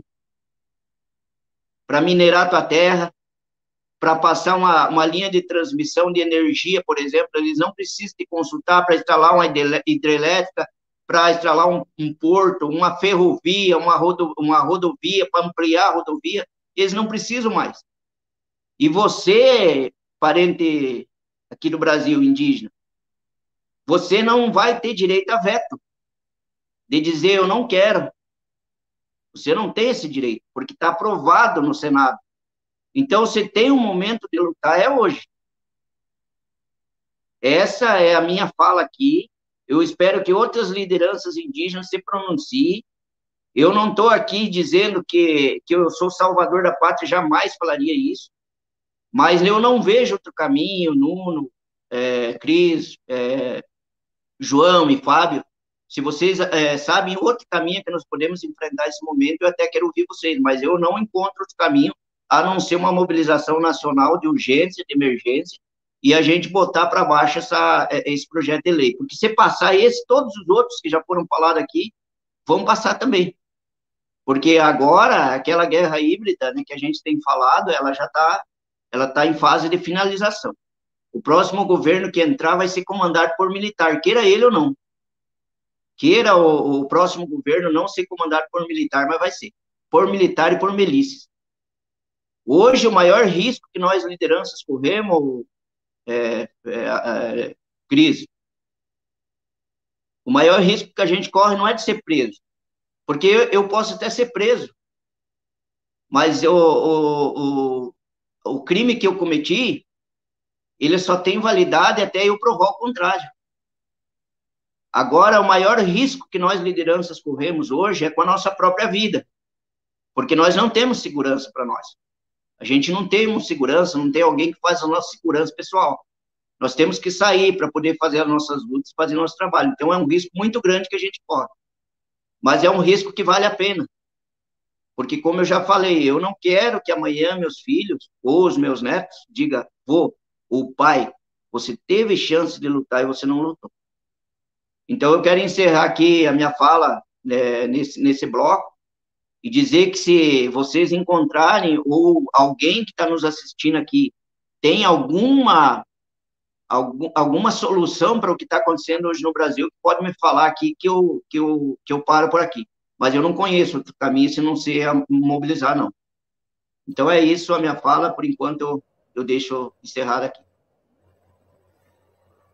Uma fala monstra, Cretan, é assim, é difícil aqui segurar até a emoção, né? A gente é, tenta é, segurar, porque o que você está dizendo, alguns anos atrás, falariam para a gente, eu que sou liderança indígena também, ah, precisa de mais trabalho de base. Dois anos estamos trabalhando na base, Cretão, por conta da pandemia. Dois anos de base. Dois anos sem os grandes encontros, sem aquela coisa mais nacional, e dois anos diretamente na base. Estamos vacinados, tomamos a segunda dose, como você bem lembra é, conseguimos, conquistamos esse direito. E se tem uma coisa que político de Brasília teme, é nós indígenas nas ruas de Brasília, pelos nossos é, sagrados ancestrais que nos acompanham, que é, ficou muito evidente durante a luta contra a PEC 215, o que foi possível feito ali com os sagrados, que interrompeu aquela votação, mostrando que o nosso poder não vem só de é, presença física e sim de presença espiritual também. Então, a sua fala mobiliza muito a gente. É, qual, aqui a Andréia Nunes, até que emoção te ouvir, Cretan, muita honra, seguimos juntos. E é esse, propósito da sua fala, Cretan, de mobilização, e eu espero, é, realmente desejo que outras lideranças também sigam esse, esse caminho que eu aqui, enquanto um, uma liderança de território do Sul, já sigo a sua liderança, que é o nosso representante aqui do nosso Sul, para isso é dar o comando, Cretão. Aqui é dar o comando que a gente vai junto, que ninguém tem medo de cadeia, não. Nós que já puxamos cadeia, o exemplo de você, meu advogado que está aí, que não me deixa mentir, que não foram poucas vezes que eu já fui para cadeia. Nós estamos juntos aí, porque não temos medo da cadeia nem da morte. É, eu eu quero aqui dar continuidade ao nosso programa e, e partindo para o segundo bloco, e vamos pedir aqui que nós temos uma hora e 17 para poder ouvir o Cretan sobre, sobre esses encaminhamentos também. E dessa fala brilhante do Cretan, ele traz a responsabilidade da Europa. Nós não fomos colonizados nem por estadunidense, nem por chinês, nem por japonês, né, Cretan? Nem por árabe. A responsabilidade, se hoje eles trocam comércio com o Estado brasileiro, é um Estado, como vocês sempre dizem em todas as falas, de ocupação, ocupação dos europeus, e a responsabilidade é deles. Vamos, vamos dar sequência aqui. O, a Juliana Lumi, muito certo, Cretan, a Europa se alimenta com sangue indígena. Boicote já. Sua luta fez com que o tratado Europa-Mercosul não tenha sido assinado no ano passado. Os políticos europeus têm que começar a te ouvir. E essa onda, Cretan, que foi lá atrás que você sacudiu esse mar, a Terezinha, até Oliveira aqui também concordo com o Cretan, ajudou a sacudir, fez com que parasse. Mas agora as, as grandes empresas que mandam nesses políticos de lá reativaram porque estão na iminência de perder o mais canalha dos seus presidentes, e não significa, como você bem disse, que o próximo presidente que entrar não vai ser refém dessa mesma política. Vamos continuar na sequência que a gente estava aqui do primeiro bloco, vou passar para o João, depois para o Fábio, depois para o Nuno, e seguimos aqui na Rádio Cultura e também na Estação Democracia. Meio-dia 22, João Maurício Farias. É, bom, ouvindo vocês ali, o, o, o Fábio, o Nuno e agora, por último, o Cretan, é, fiquei pensando, porque a gente está num momento bastante eu acho que o, o, o Cretan acerta em cheio, assim, é o momento mais crucial que a gente está vivendo na, nas nossas vidas, assim, né? A gente está experimentando um ataque que ele vem de muitas frentes, então é difícil a gente, assim, estabelecer em que frente de batalha a gente vai se defender melhor ou qual a estratégia para enfrentar a, o, a, a, frente de ataque que, que, que os indígenas recebem e que a população brasileira recebe, né? A gente tem a pandemia virou arma, se no início ela não era arma, ela virou arma, né? Passar boiada é uma arma absolutamente potente, né? Aquela história de fazer que o Charles disse, fazer pela, né, pela não por uma lei, mas por uma, uma medida, por uma parecer, né? Parecer, ele ainda dizia naquela reunião, parecer assina, toca, parecer assina, toca, né? E, e agora, e tem os ataques no Congresso, né? Essa, essa como o, o Cretan tá, acabou de colocar, essa medida de aprovar a desregulamentação ambiental, né, quebrando praticamente as pernas do licenciamento ambiental, afeta diretamente as unidades de conservações e as terras indígenas. E aí afeta diretamente os povos indígenas, né? E que isso, de fato, é depois é difícil voltar para retomar, né, consertar todo o, o, que pode ser feito de, de desastre em cima disso, né, de, de, de a, a, atentar diretamente contra os povos indígenas, né? Vai ser bastante difícil uma retomada, e concordo também que, que daí o, o, o próximo presidente, independente de quem entrar, se for Lula, se for um, uma terceira via. Uh, bom, se for o, a continuidade de Bolsonaro, o cenário aí é tétrico, né? Mas uh, dificilmente vai ter condição de, de fugir das amarras. Eu fico imaginando assim: se os caras passam, confirmam essa desregulamentação ambiental e todos, que, os 300 que votaram, né, são cúmplices disso, são cúmplices do extermínio dos povos indígenas, porque aí é esse o nome que a gente tem que dar, né? O presidente do, da Câmara Federal é cúmplice do, do extermínio dos povos indígenas, porque se, são ataques que vão se consolidando, a gente soma um, acrescenta o outro, vão se consolidando. Tem a tentativa daquele que a gente comentou na semana passada, que é o autorizar aquele decreto legislativo de autorizar o presidente da República denunciar o, a Convenção 169, que significa romper a necessidade de cumprir a Convenção 169. Acrescenta isso, né? Romper a Convenção 169 com a desregulamentação do licenciamento ambiental, né? O próximo que está na lista ali é a liberalização da, da mineração em terra indígena associada com a regularização fundiária, já manifestamente favorável a o, o general vice-presidente já disse que são absolutamente favoráveis a esses dois projetos. Então, não é de, de a gente se espantar que a, o envolvimento das Forças Armadas para defender os povos indígenas e para tirar de lá os, os, garimpeiros seja pífio e seja fake. É, um, é uma defesa fake da Amazônia. Né? É disso que se trata, é isso que a gente tem que dar os nomes. Uma defesa fake da Amazônia e que ah, se quisesse, o Exército poderia entrar lá e tirar todos os garimpeiros, não há menor dúvida.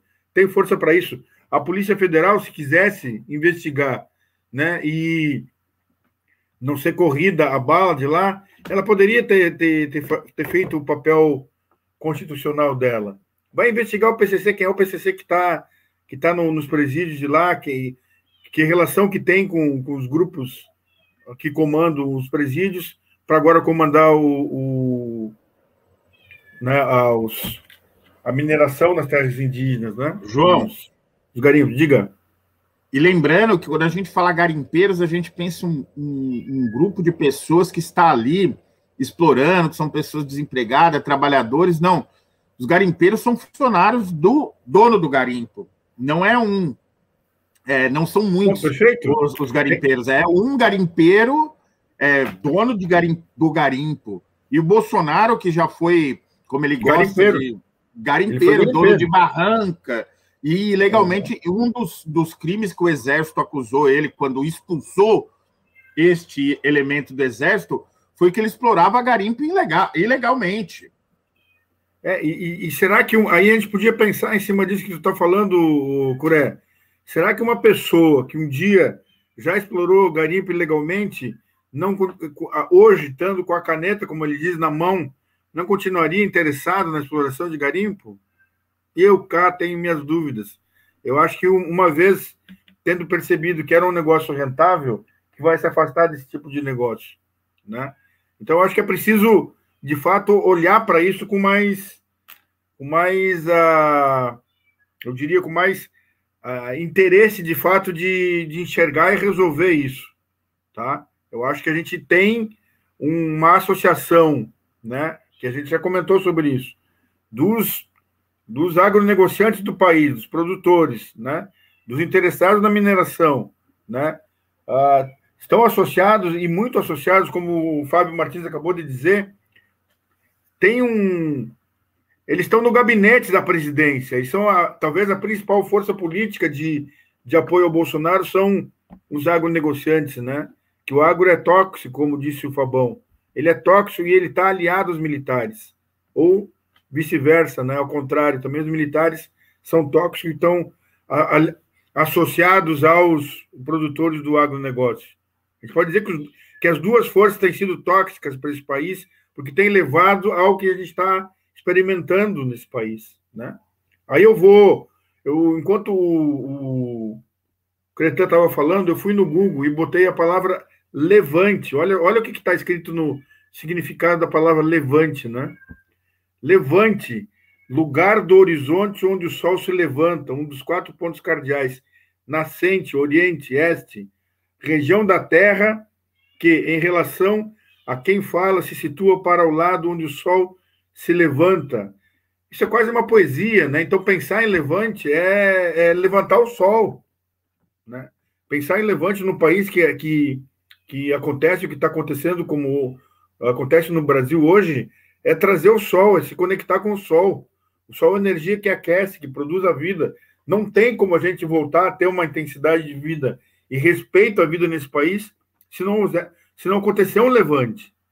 Né? Se não acontecer um levante, o, o critério está absolutamente correto. Né? Não dá para a gente esperar que as coisas caiam do, do, do céu. Mesmo quem acredita em divindade não tem como ficar esperando que elas caiam. Né?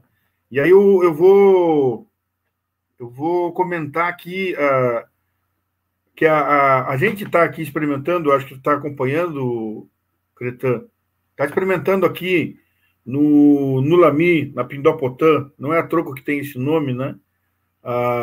Que é uma árvore ancestral, uma árvore priméva dos Guarani, o Pindó, que é o Gerivá, e o Pindó e o Potã é a flor, né?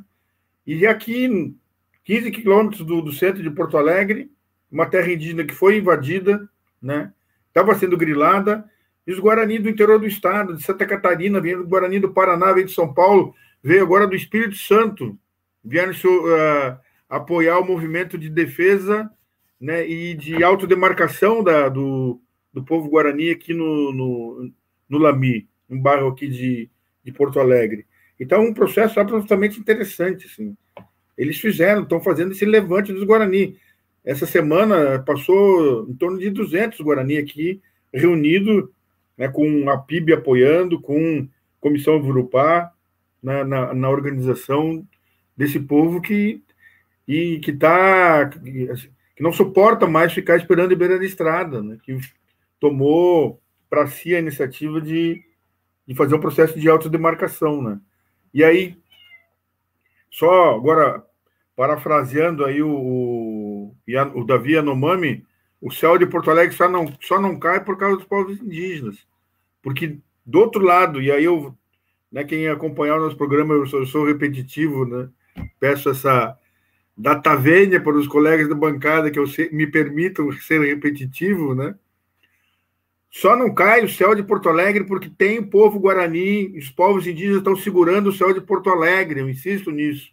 Do outro lado do rio tem a mina Guaíba, que só não foi, só foi, não foi ainda implantada extração a céu aberto de carvão, porque tem uma aldeia do lado da mina e porque a legislação ambiental brasileira até ontem né, garantia que para o processo dessa mina ser liberado para a extração de carvão mineral, que vai atingir a qualidade de ar de toda a população porto-alegrense né, e da, da Grande Porto Alegre, tem que fazer estudo do impacto socioambiental sobre os povos indígenas. E aí uma juíza federal disse, não, está na lei, cumpra-se para todo o processo. Agora, eu acho que isso é capaz de ser, ser liberado nessas condições aí de e passa tudo passa boiada, né? Então eu queria dizer isso que ainda bem que tem os povos indígenas para garantir a qualidade ambiental da cidade de Porto Alegre. Um milhão e meio de pessoas devem aos povos indígenas. O, a, a, qualidade do ar ainda não está absolut, absolutamente degradada em nossa região. Eu devolvo para vocês aí. Muito obrigado. Esse foi João Maurício Farias aqui no Observatório Indigenista, meio-dia e 33, Rádio Cultura M930 do estado do Paraná, nos retransmitindo para mais de 30 cidades e também para o mundo ali no site www.cultura930.com.br e Estação Democracia, nossa rádio mais democrática, a rádio web.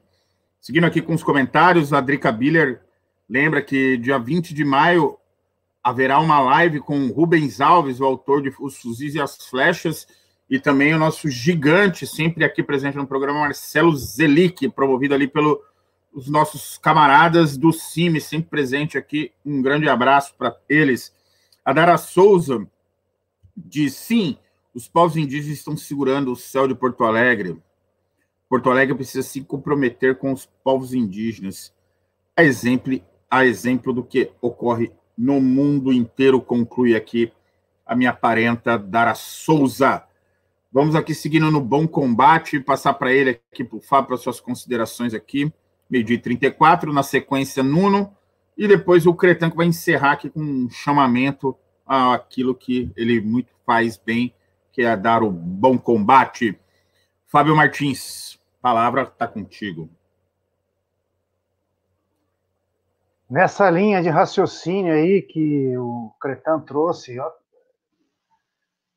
eu vou tentar ainda formular uma análise em torno disso para a gente pensar por que da necessidade disso de, de romper com essa posição de, de, de, espera e, e avançar para um outro nível. Por quê? Porque de muitas formas a gente vê a repetição daquilo que não foi elaborado no passado, uma certa volta dessas mais variadas formas de violência que a gente pode é, de alguma de algum de alguma de alguma forma simbolizar em torno da militarização essa ideia de uma militarização da sociedade como um todo seja desde o crime organizado através das milícias até até no governo federal com mais de, de 11 mil militares em todos o escalão. É, Para quem acompanha o Diário Oficial é, com frequência, eu faço isso todos os dias, acompanho as publicações do Diário Oficial todos os dias,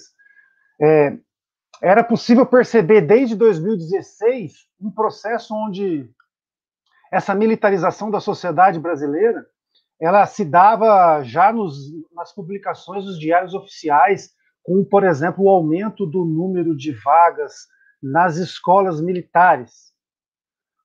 e, por exemplo, ao mesmo tempo, a redução dos salários e das vagas e dos concursos com, com segurança jurídica, digamos assim, concursos propriamente disso, concursos públicos para professores eh, nas universidades públicas, nos institutos federais, e, e, ao mesmo tempo, um aumento do número de vagas nas, nas, nas, nas escolas militares, é, um, número, um aumento do número de vagas, um aumento do salário da, da, das novas carreiras que acompanhavam a redução de outras carreiras.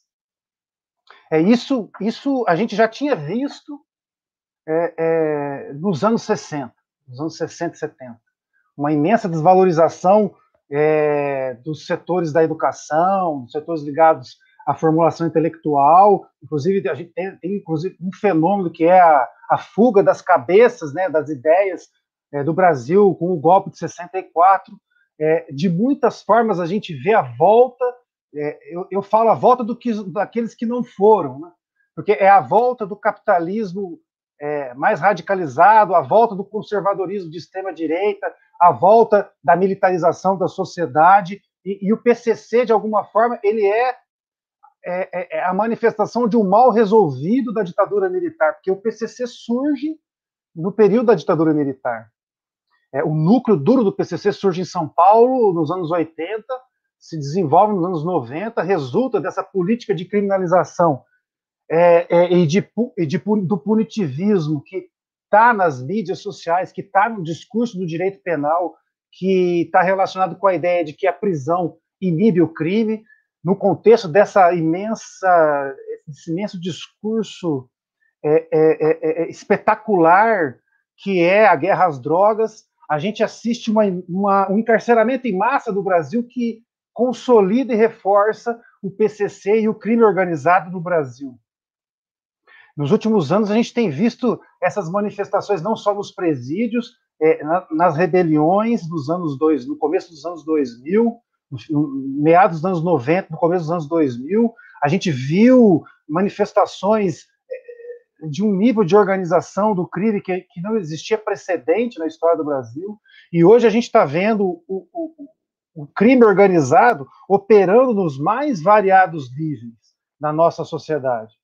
E o problema que eu vejo é o nível de eficiência política que o discurso da democracia e do Estado de Direito tem numa sociedade como a nossa. Fazendo com que a ideia de que o direito ele é capaz, porque é, de, de, de, de resolver os problemas e as contradições e o nível que é, é, é, é as formas de exploração seja do trabalho, seja da vida, seja da terra, no Brasil atingiram, e também o nível de concentração que essas formas de exploração atingiram. Porque a gente tem uma imensa monopolização da riqueza, está concentrada cada vez mais essa riqueza. A gente tem uma imensa financiarização dessas formas é, é, é de riqueza. E a gente tem uma planetarização dessas formas de riqueza. Então, cada vez menos a gente domina aquilo que determina o que nos mantém reféns de uma forma de viver que é absolutamente alheia aos nossos interesses. Ou seja, não só os povos indígenas, o povo brasileiro como um todo. Mas agora os povos indígenas, fundamentalmente, por quê? Por, pela questão da terra. E essa questão da terra tem que ser resolvida. Essa é uma questão do todo o povo brasileiro. E é uma questão dos povos indígenas, porque essa, essa, essa falácia de que as terras indígenas são terras da União, são terras públicas, essas terras são dos povos indígenas. Não é o uso fruto exclusivo deveria ser, desde o começo, a propriedade dessas terras. Jamais deveria existir nesse território ocupado a hipótese de, de redução de território. Seria, sim, de expansão de território. Essa é a verdade. Agora, a pergunta é: quando foi que a gente errou? Quando a gente opera com os instrumentos daqueles que nos dominam. Por isso eu digo, o direito é uma arma de guerra que foi inventada pelo inimigo. A gente pode usar, a gente deve usar, é um instrumento, mas no limite do direito o que, que existe? A violência que instituiu o direito. Antes do direito existe a guerra. E ao contrário do que uma visão infantil pode querer imaginar, não existe extermínio total Existe trégua. Existe a paz. E a paz e a trégua são estabelecidas através de um decreto que reestabelece uma nova juridicidade, um novo direito, um novo Estado do Direito, que é exatamente a imposição de quem venceu de uma paz que se chama trégua, que é o direito.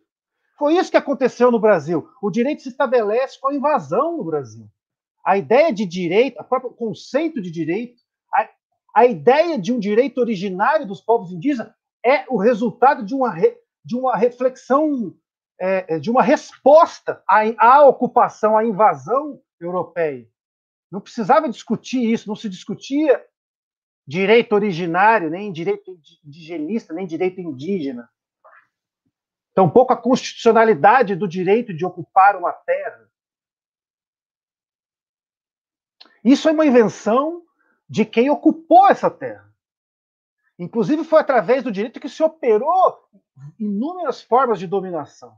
E não é coincidência que hoje uma boa parte do, dos juristas democratas estão embasbacados com o nível de suspensão que o Estado de Direito chegou no Brasil. Porque todas as ações possíveis foram impetradas em todos os níveis. Na Corte Penal Internacional, na Corte Interamericana de Direitos Humanos, um monte de ação está sendo feita. O máximo que a gente está conseguindo são liminares, são decisões provisórias. Nada que é definitivo está sendo jogado no campo do direito. O definitivo está sendo jogado no campo do território. E a perversão maior, e o nosso grande erro, é acreditar que, por exemplo, aquelas instituições que deveriam, em tese, porque o, discurso jurídico, político, democrático e administrativo just, os justificam assim, ou seja, os militares deveriam proteger-nos, o povo brasileiro, contra as agressões internacionais, a Polícia Militar Federal deveria atuar, o IBAMA deveria atuar inibindo, por exemplo, a mineração ilegal e as ocupações que a gente está vendo no IBAMA, mas ao revés disso, a gente está vendo o contrário. E a, a, ainda que a FUNAI alerta e presente nas ações, como, por exemplo, agora representou o MPF contra o presidente da FUNAI, a PIB fez isso, e tem que continuar fazendo isso, mas isso não é o limite, e aí eu vou concordar totalmente com o que o Cretano disse. Eu acho que é a hora, não sei como que faz isso, mas estamos. É, o direito tem um limite, no limite do direito está a violência. É, é, o, será que a gente precisa de mais do que isso? Mais assombro em relação ao direito para poder ter certeza de que o direito não passa de um instrumento de dominação? Eu acho que não.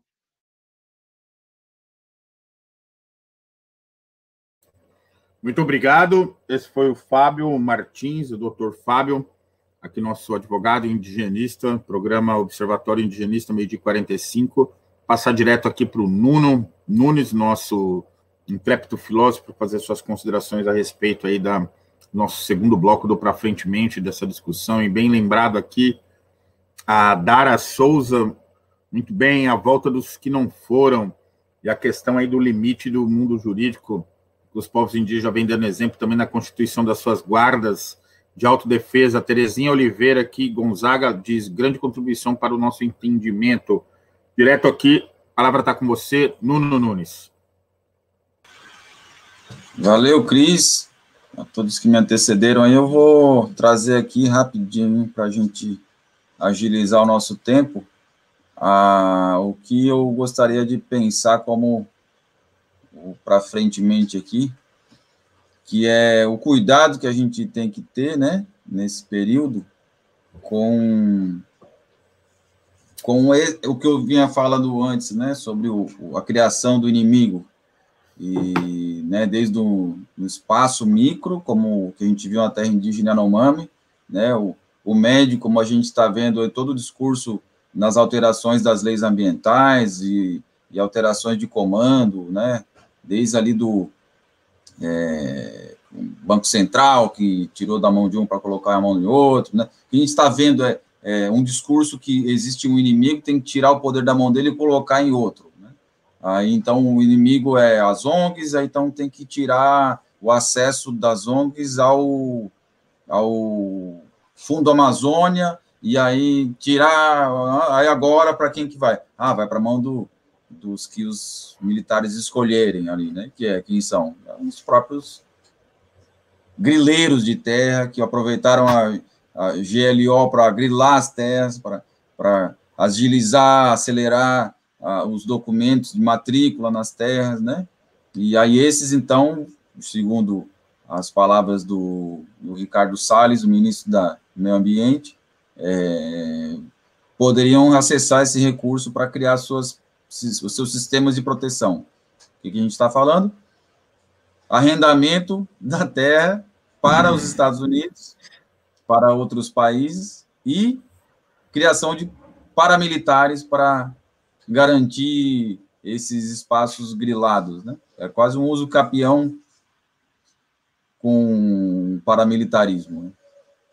Então, o que, que, eu trago com esse mapa? É a, a, o nível macro né? O que, que, que é esse, essa manchinha, essas manchinhas aí?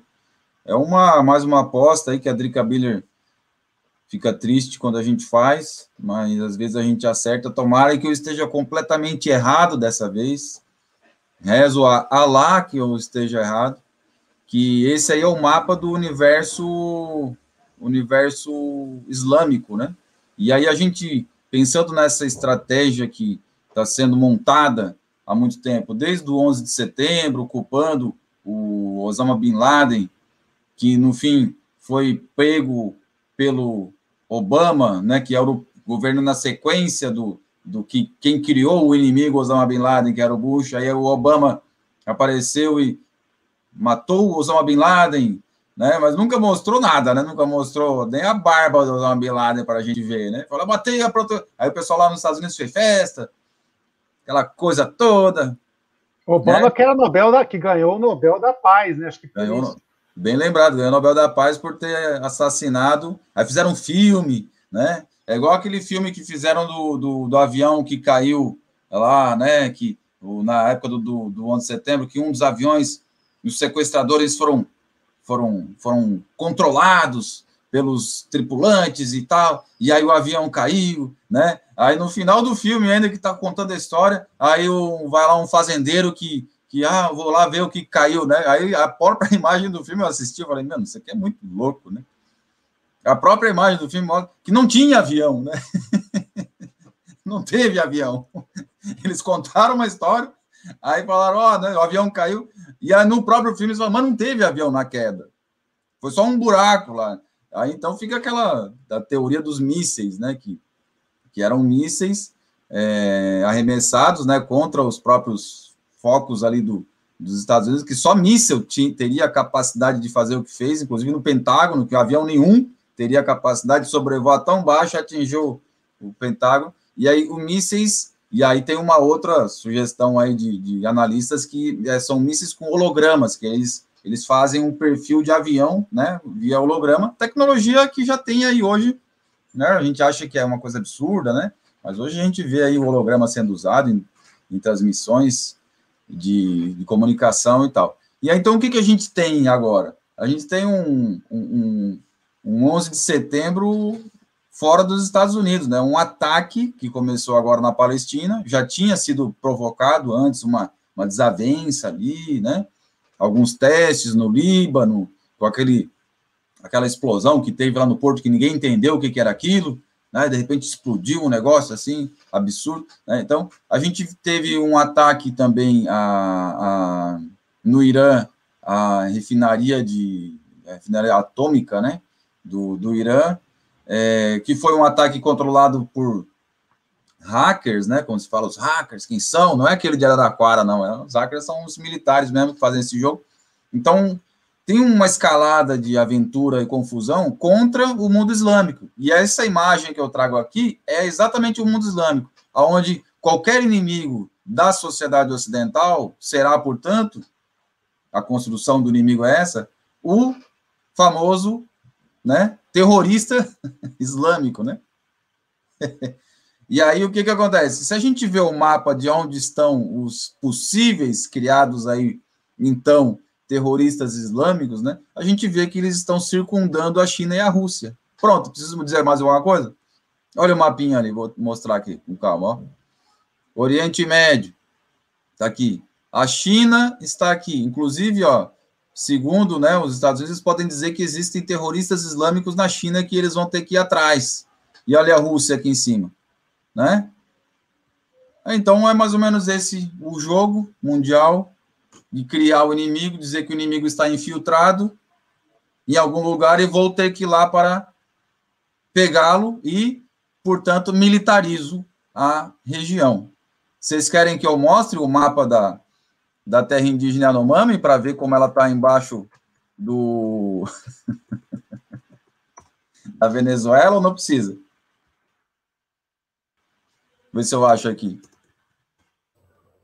Não, isso, isso, Nuno, enquanto você procura aí a, a da Venezuela e, e da questão Yanomami ali, a gente já trabalhou aqui no programa já em, em um ano, quase um ano atrás já, essa questão é. aí. Não só a questão da, da, do narcotráfico, mas também da geopolítica. A Yanomami é a Miami que os Estados Unidos querem ocupar para poder invadir a, a, a, Venezuela também por terra. Tanto que Bolsonaro esteve lá declarando guerra contra a Venezuela, guerra essa que ainda bem não aconteceu. Ali, ó, o que que estamos vendo? Onde que fica o, o a, a terra indígena que foi atirada, né? Como diz o, o João Maurício, poeticamente, na sua linguagem gauchesca, tirotearam, né? tirotearam. Onde veio lá o, o tiroteio? Está ali, ela está na boca do, da Venezuela. E aí, para que que a, a, a, FUNAI e o, a Polícia Militar, a Polícia Federal e o Exército vai acabar com, com essa janela de oportunidades? Deixa o PCC lá, deixa. Agora, o ideal né, seria que aqueles tiros do PCC atingissem alguns Yanomami, matassem, sabe, uma aldeia inteira, para ter o argumento para ir lá e montar uma base, né, no, no Palimiu, né, que é o nome da terra lá, da, da aldeia, e aí, da partir dali, militarizar a região, e esse inimigo, e lá, lá, e pronto, estabelecer, enfim, o que já estava lá no discurso do general Heleno em 2008, quando Luiz Inácio Lula da Silva assinou a demarcação da Raposa Serra do Sol, né? O, o, general Heleno não gostou, disse que ali era perto da fronteira e tal, tal, tal. tal. Não é perto da fronteira, né?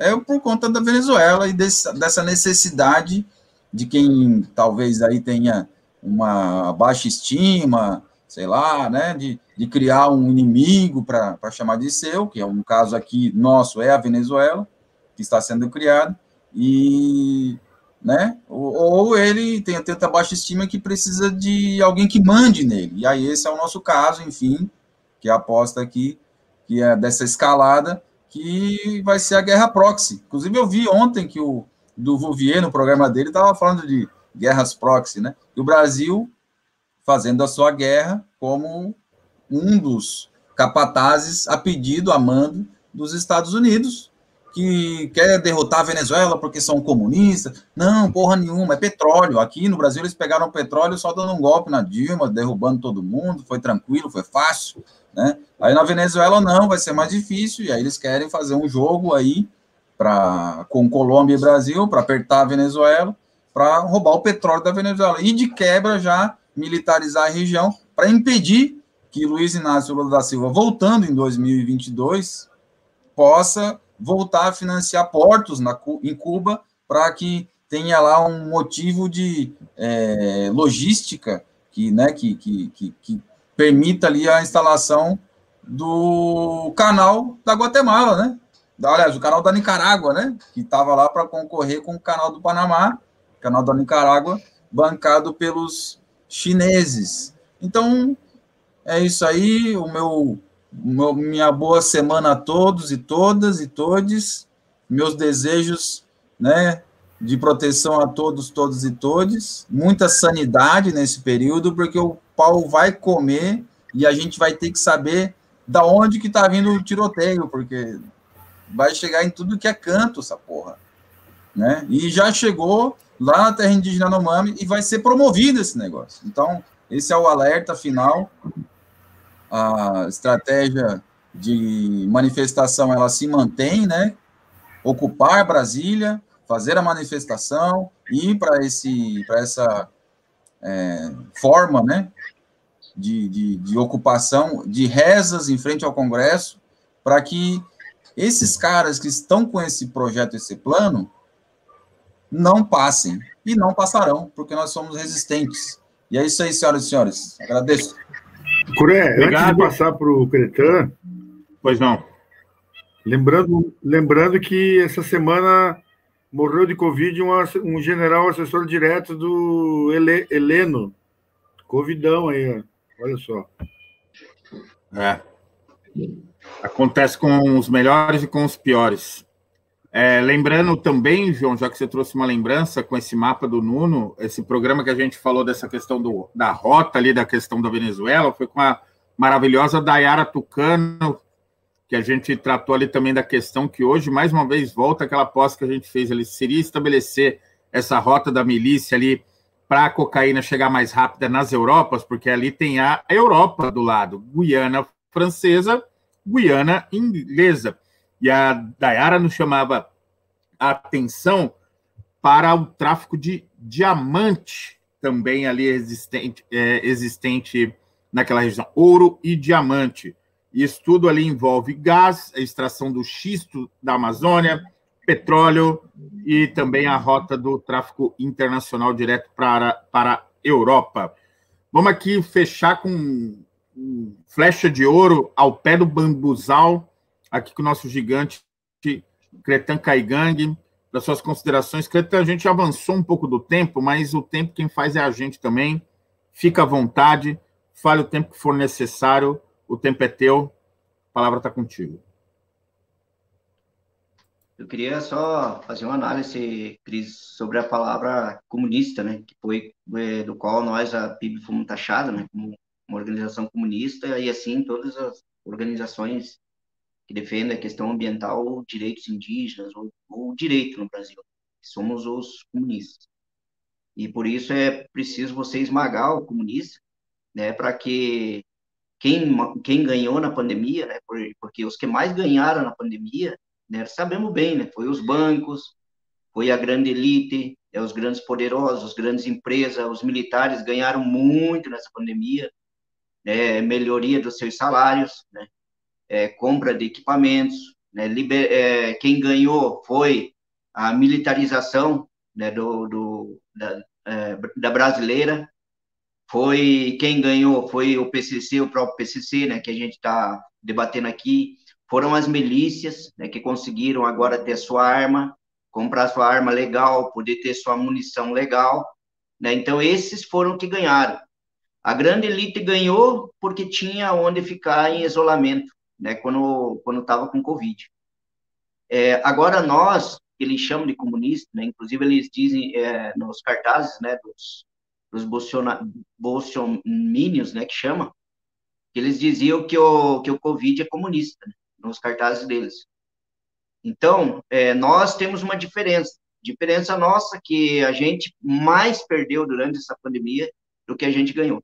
É, inclusive, a principal perda que nós tivemos aí durante o Covid foi a questão é, aí da perda dos nossos anciões, né, dos nossos mais velhos, que são as nossas bibliotecas, que eles de, é, tem esse conhecimento de passar para nós os, os, mais jovens. Então, a perda para nós é uma perda irreparável. E, e, e, agora, a próxima perda é esse momento que a gente está passando, né? que, é essa, que é esse momento que precisamos analisar muito bem as lideranças nas regiões, mas é como eu falei, eu já recebi a segunda dose, né? Tive aí esse privilégio, né, de ser é, de ser do grupo de risco, né, por ser indígena, e tive prioridade na vacina. Agora eu tenho que ter prioridade nessa luta também. Então agora não me dá o direito de ficar em casa, né, ficar aqui isolar em isolamento, não tenho mais esse direito. O direito meu é de ir para cima mesmo, ir para a luta, é, convocar os nossos guerreiros. Esses guerreiros é, é, têm que respeitar esse lado da questão de estar tá vacinado, né? Mas a gente precisa fazer alguma coisa, não, esper, não podemos mais, mais esperar. E, e eu espero que no dia de hoje, com essa conversa que a gente teve aqui, com essas análises que a gente teve que está acontecendo, que as pessoas também, né, que nos acompanham, as pessoas que têm acompanhado os programas aqui, que comecem também a, analisar tudo isso, porque não, a, a, gente não quer também, assim, no pensamento que as pessoas só assistam porque gostam dos programas mas, a, mas analise de uma maneira de como ajudar o nosso movimento, como ajudar nós. A nossa luta, ela pode, pode ser uma semana em Brasília, ela pode ser uma luta de 10, 15, 20 ou até um mês. Eu já escutei liderança aqui falando que se precisar morar um tempinho em Brasília, vai ficar lá. Porque o governo, ele não está dando trégua para nós. O governo tem levado grupos indígenas para lá é, para defender ele, e são grupos que não representam o movimento indígena nacional e não representam os nossos interesses nacionais, os nossos direitos constitucionais e originários. Então, não, é, um esforço nosso nesse momento é de fundamental importância, mas também cabe a todos aqueles apoiadores que se sentem injustiçados e que querem uma justiça, e essa justiça ela vai acontecer. E isso é o momento nosso como indígena, um momento que ele não é só particular, é importante que as pessoas venham também para essa luta, que as pessoas, é, durante o momento que a gente estiver fazendo essa defesa da vida, porque agora sim é defender a vida. Se até agora nós estava defendendo a vida por causa do Covid, agora nós estamos defendendo a vida que não, não requer só vida, ela requer o, o, o final do direito, final do nosso direito, final de, de nós decidir qual futuro nós queremos para os nossos territórios, né? Então, essa necessidade de a gente se mobilizar, se organizar nas nossas regiões, né, a gente fazer reuniões com nossas lideranças, montar as melhores estratégias, pensar as melhores estratégias de poder fazer essa luta, para que a gente não coloque em risco né, a, a, aqueles que não podem ser vacinados, que não foram vacinados, né, mas a gente não pode ficar aqui esperando, não. Né? E o Levante, nesse momento, ele é de fundamental importância, porque o Levante, nós não estamos convocando somente nós, os povos indígenas. O Levante é para toda aquela sociedade que não aceita mais essa maneira que está sendo conduzido o Estado brasileiro. Então, agora chegou a hora do levante. E essa hora do levante é para todos. Então, cada um de nós que puder ajudar, poder contribuir é, é, durante todo esse momento que a gente, com certeza, nós estamos indo. Eu sempre digo, eu sempre tenho uma fala comigo. Enquanto tiver um guerreiro que acreditar em mim nessa luta, nós estamos juntos. Nós vai para a guerra. Porque eu não posso contar com milhares que não vão estar nessa luta. O que, mesmo sabendo com a dificuldade que nós estamos passando, vai reclamar de alguma, de alguma dificuldade. Então, eu prefiro um guerreiro fiel ao meu lado, mas que a gente escreva na história de que um dia teve dois guerreiros que acreditaram que conseguiriam reverter a situação. Então, é importante para nós, parentes, para nós, amigos, para nós, pessoas que estão nos acompanhando, é, que nos apoiem, com certeza, quando nós estiver lá em, em Brasília, nós vamos estar organizados de alguma maneira para que vocês possam nos apoiar de alguma maneira, porque é, o movimento indígena ele não é cercado de grandes recursos, ele precisa de apoiadores sim. E hoje, se você não vai estar lá, você pode apoiar nós de alguma maneira, de algum jeito. Com certeza a gente vai levantar aí uh, um grupo para a gente poder se organizar lá, para poder fazer essa grande batalha.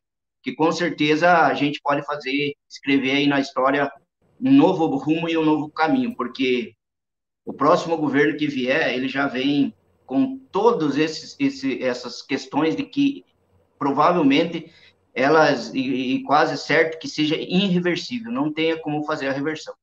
Então, mais uma vez, quero agradecer vocês, né, o, o, o Cris, o Nuno, é, o Fábio, o João, né, por essa oportunidade da gente estar tá junto aí, e com certeza vamos sempre continuar junto. E levante já. E esse é o momento. Um abraço a todos. Levantaremos, Cretan. Sempre bem-vindo aqui. O programa é teu, Cretan. Se esse programa, parte dele existe, é por conta da nossa amizade e do fortalecimento que você sempre favoreceu aqui, junto a essa história de nós que já vai para quase 15 anos de luta, lado a lado com contigo e, e você é exemplo para gente. A internet começou a dar problema agora, um milagre que geralmente né, dá problema desde o começo, mas seguimos. É, eu acho que dá para fazer uma rodadinha final de indicações. É, o que vocês acham aí, meus parceiros? Tranquilo? Mandemos algumas indicações aí de leitura. A minha indicação do. Da, Lê os comentários de... aí, Cris, rapidinho então. Pode deixar. A Dara Souza aqui ainda agradece o Cretano, a expectativa aqui de ouvir o Cretano, né? É, a Terezinha de Boa Nunes, Nunes, não podemos perder do ponto de vista a análise geopolítica. O Felipe Bernardo diz: vamos para cima deles, Cretan. A Dara diz: muito bem, Cretan, excelente fala, ótima convocação. Terezinha de Oliveira Gonzaga diz: dia 26 dos 5, manifestações nacionais contra o Bolsonaro. Manifestações estas que aconteceram ontem no estado do Rio de Janeiro e também no dia 13, é, convocados pelo movimento negro em todo o Brasil, um movimento de resistência aconteceu, provando que é possível ir para a rua sim, com todo cuidado, mas devemos ir para a rua sim. Nós, povos indígenas, temos esse desafio dessa convocação do Cretan, é uma vez que conquistamos essa vacina e estamos ali é, com o corpo, o espírito e a mente preparada para fazer a defesa e fazer qualquer luta sem temer a morte, sem temer a cadeia, sem temer nada. É, recomendo a partir das 14 horas de hoje a, a, o segundo ano de edição online da Emergência Amazônica. Começará com os comunicadores indígenas, depois os povos em resistência da Amazônia, ali no, no, na Emergência Amazônica, no canal da PIB, que a gente retransmitirá também em nossos canais ali. No caso, chama para esse debate. Vamos passar aqui, começar rapidinho, João, um minutinho, João, Fábio, Nuno e Cretão, último recadinho de fechamento do terceiro bloco. Não, só a indicação do. Eu botei o link ali, Nuno, se tu puder puxar, do Desapaga Poa, tem um, um blog aí que está ajudando a divulgar um são 10 programas de podcast aí que a gente está fazendo em Porto Alegre, três sobre a temática indígena, presença indígena desde a, antes da fundação da cidade até os dias de hoje, e aí tem esse, esse link ali para vocês acessarem, para divulgarem também, né? Uma curiosidade ímpar aqui, né? A fundação da cidade é uma cidade que ela sempre ignorou a presença indígena de uma forma muito intensa, né? A, a fundação da cidade, agora estudando e conversando com pesquisadores, ela se deu em função das uh, revoltas ou das guerras guaraníticas aqui no, no, sul do Brasil, né, que impossibilitaram que a, a, a vinda de colonos portugueses, os açorianos que chegaram até a Viamão em Porto Alegre, não puderam ir para o interior do estado, né, em função do tra Tratado de Madrid. Então, Porto Alegre só foi fundada porque os guaranis tinham se rebelado no interior do estado e não deixaram os colonos passarem por aqui que iam colonizar no interior do estado. Então, eles foram forçados a permanecer vários anos aqui na, na, na, na região de Porto Alegre, e por isso foram adensando. Né? Então, tem uma relação direta aí com a presença guarani no, no interior do estado e a revolta pelo. foram forçados pela coroa espanhola a, a irem para a banda oriental, eles resistiram e aí apareceu o famoso Cepete Araju como um dos das lideranças rebeldes aí dos Guarani que disseram que esta terra tem dono e ela é Guarani, é isso que eles estavam dizendo, ela é indígena, né? Então, fica aí o convite para vocês acessarem. Muito obrigado. Esse foi o João Farias. Fábio Martins. Agradecer pelas palavras de todos os nossos companheiros, especialmente o Cretan. Lembrar que o 13 de maio, para mim, rememora o Luiz Gama, maior advogado da história do Brasil, negro, que lutou contra a abolição e libertou numa só ação mais de 240 escravizados que foram acusados por matar os seus senhores, e ele disse: Todo negro escravizado que mata o seu senhor o faz em legítima defesa. Eu acho que todo indígena que matar qualquer branco na sua terra o faz em legítima defesa. Os inimigos morrerão e a esperança prevalecerá. Não passarão. Não passarão, Fabão, não passarão. Levantaremos. Nuno Nunes. Trago aqui a indicação, vou mostrar aqui. Mata o pau e mostra a cobra. O site que está fazendo a cobertura da, do que está acontecendo na terra indígena no MAME, amazoniareal.com.br e trago né, a sugestão para que todos, todas e todos acessem as suas redes ali do Amazônia Real. Ah, e também que, nos, que nós, né, que estamos distantes, cuidemos do pessoal que está envolvido nesse site, porque é, há possibilidades de que venham a sofrer represálias aí na, no futuro próximo pela cobertura real que estão fazendo sobre a Amazônia.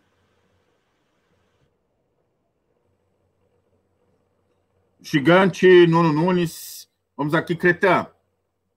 A última convocação. Chame a gente. Convoque. Então, é... primeiro que a boiada atômica não vai passar, que fique bem claro isso ela não passa. E, e que todos aqueles que estiverem nos assistindo, esse, se nós estávamos esperando o momento de fazer uma ação nacional principalmente em Brasília e em todas as bases, esse é, um, esse é um momento. Acho que nós não, tem, não, tam, não vamos ter um próximo momento para fazer isso. Primeiro que nós, os indígenas acima de 18 anos, fomos todos vacinados, e, e com a segunda dose, é, ainda falta alguns no Brasil, né, porque a gente sabe que, que a vacina chegou para 59% da população indígena, ainda falta 41% dessa população se vacinar para dar o 100%. Mas a gente acredita, eu acredito que quem está vacinado, esse é o momento. Quem já está com a segunda dose garantida, esse é o momento. E vamos fazer esse levante. Eu quero deixar essa palavra aí como reflexão, né, para quem estiver nos assistindo e para os nossos próprios parentes, ler, né, o que é a palavra levante e analisar e entender que esse é o momento do grande combate que nós vamos fazer. Porque é importante que não só nós, mas como eu falei, todas aquelas entidades indigenistas, é, entidades ambientalistas, é, os movimentos do campo, né, que lutam pela, pela, terra também, tem essa luta pela terra, movimento negro, né, e movimento de comunidades tradicionais, é, movimento de trabalhadores, é o momento agora. Agora é o momento do levante. Então é necessário que a gente busque essa unidade, nos una e partir para cima, porque eles não têm piedade nenhuma de nós. Eles não têm piedade, eles não têm amor nenhum à vida. Porque se eles tivessem algum amor a esses que nos chamam de comunista, esses que são à direita, que chama, eles não teriam deixado chegar a 400, quase 440 mil mortos aí, 450 mil mortos.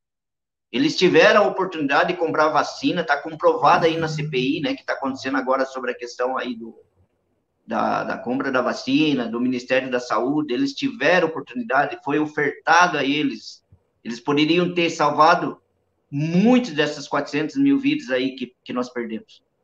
Então, agora não é mais o tempo de nós ficar fazendo, esperando o quê, ficar imaginando alguma coisa, não. Agora é a hora do levante.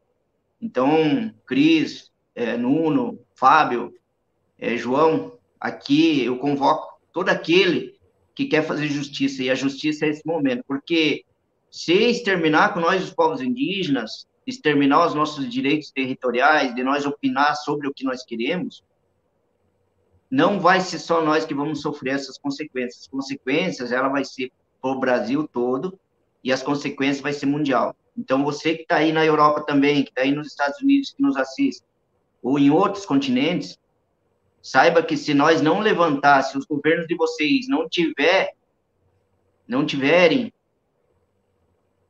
vontade política de os produtos brasileiros ser boicotados na Europa, infelizmente nós não podemos fazer mais, mais quase nada.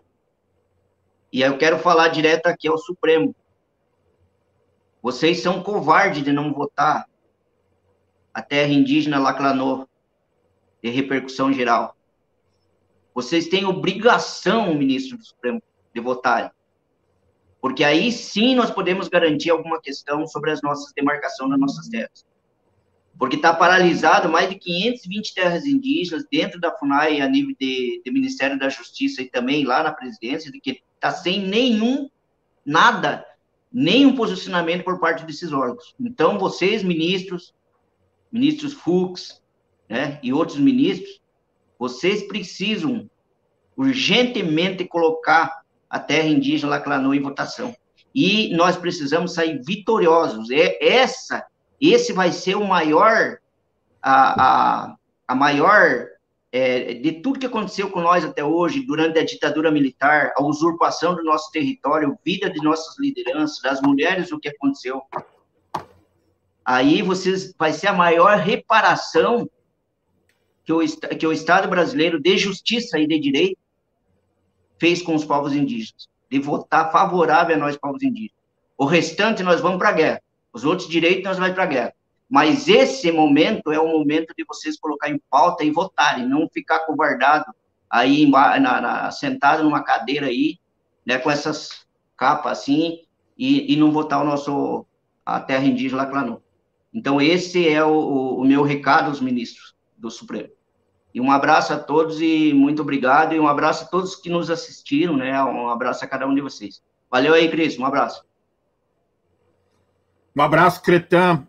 É, não se acovardam aqueles que lutam todo dia e todo sempre. Não passarão, venceremos. Diga ao povo que avance, nos levantaremos. Diga ao povo que avance. Diga ao povo que avance.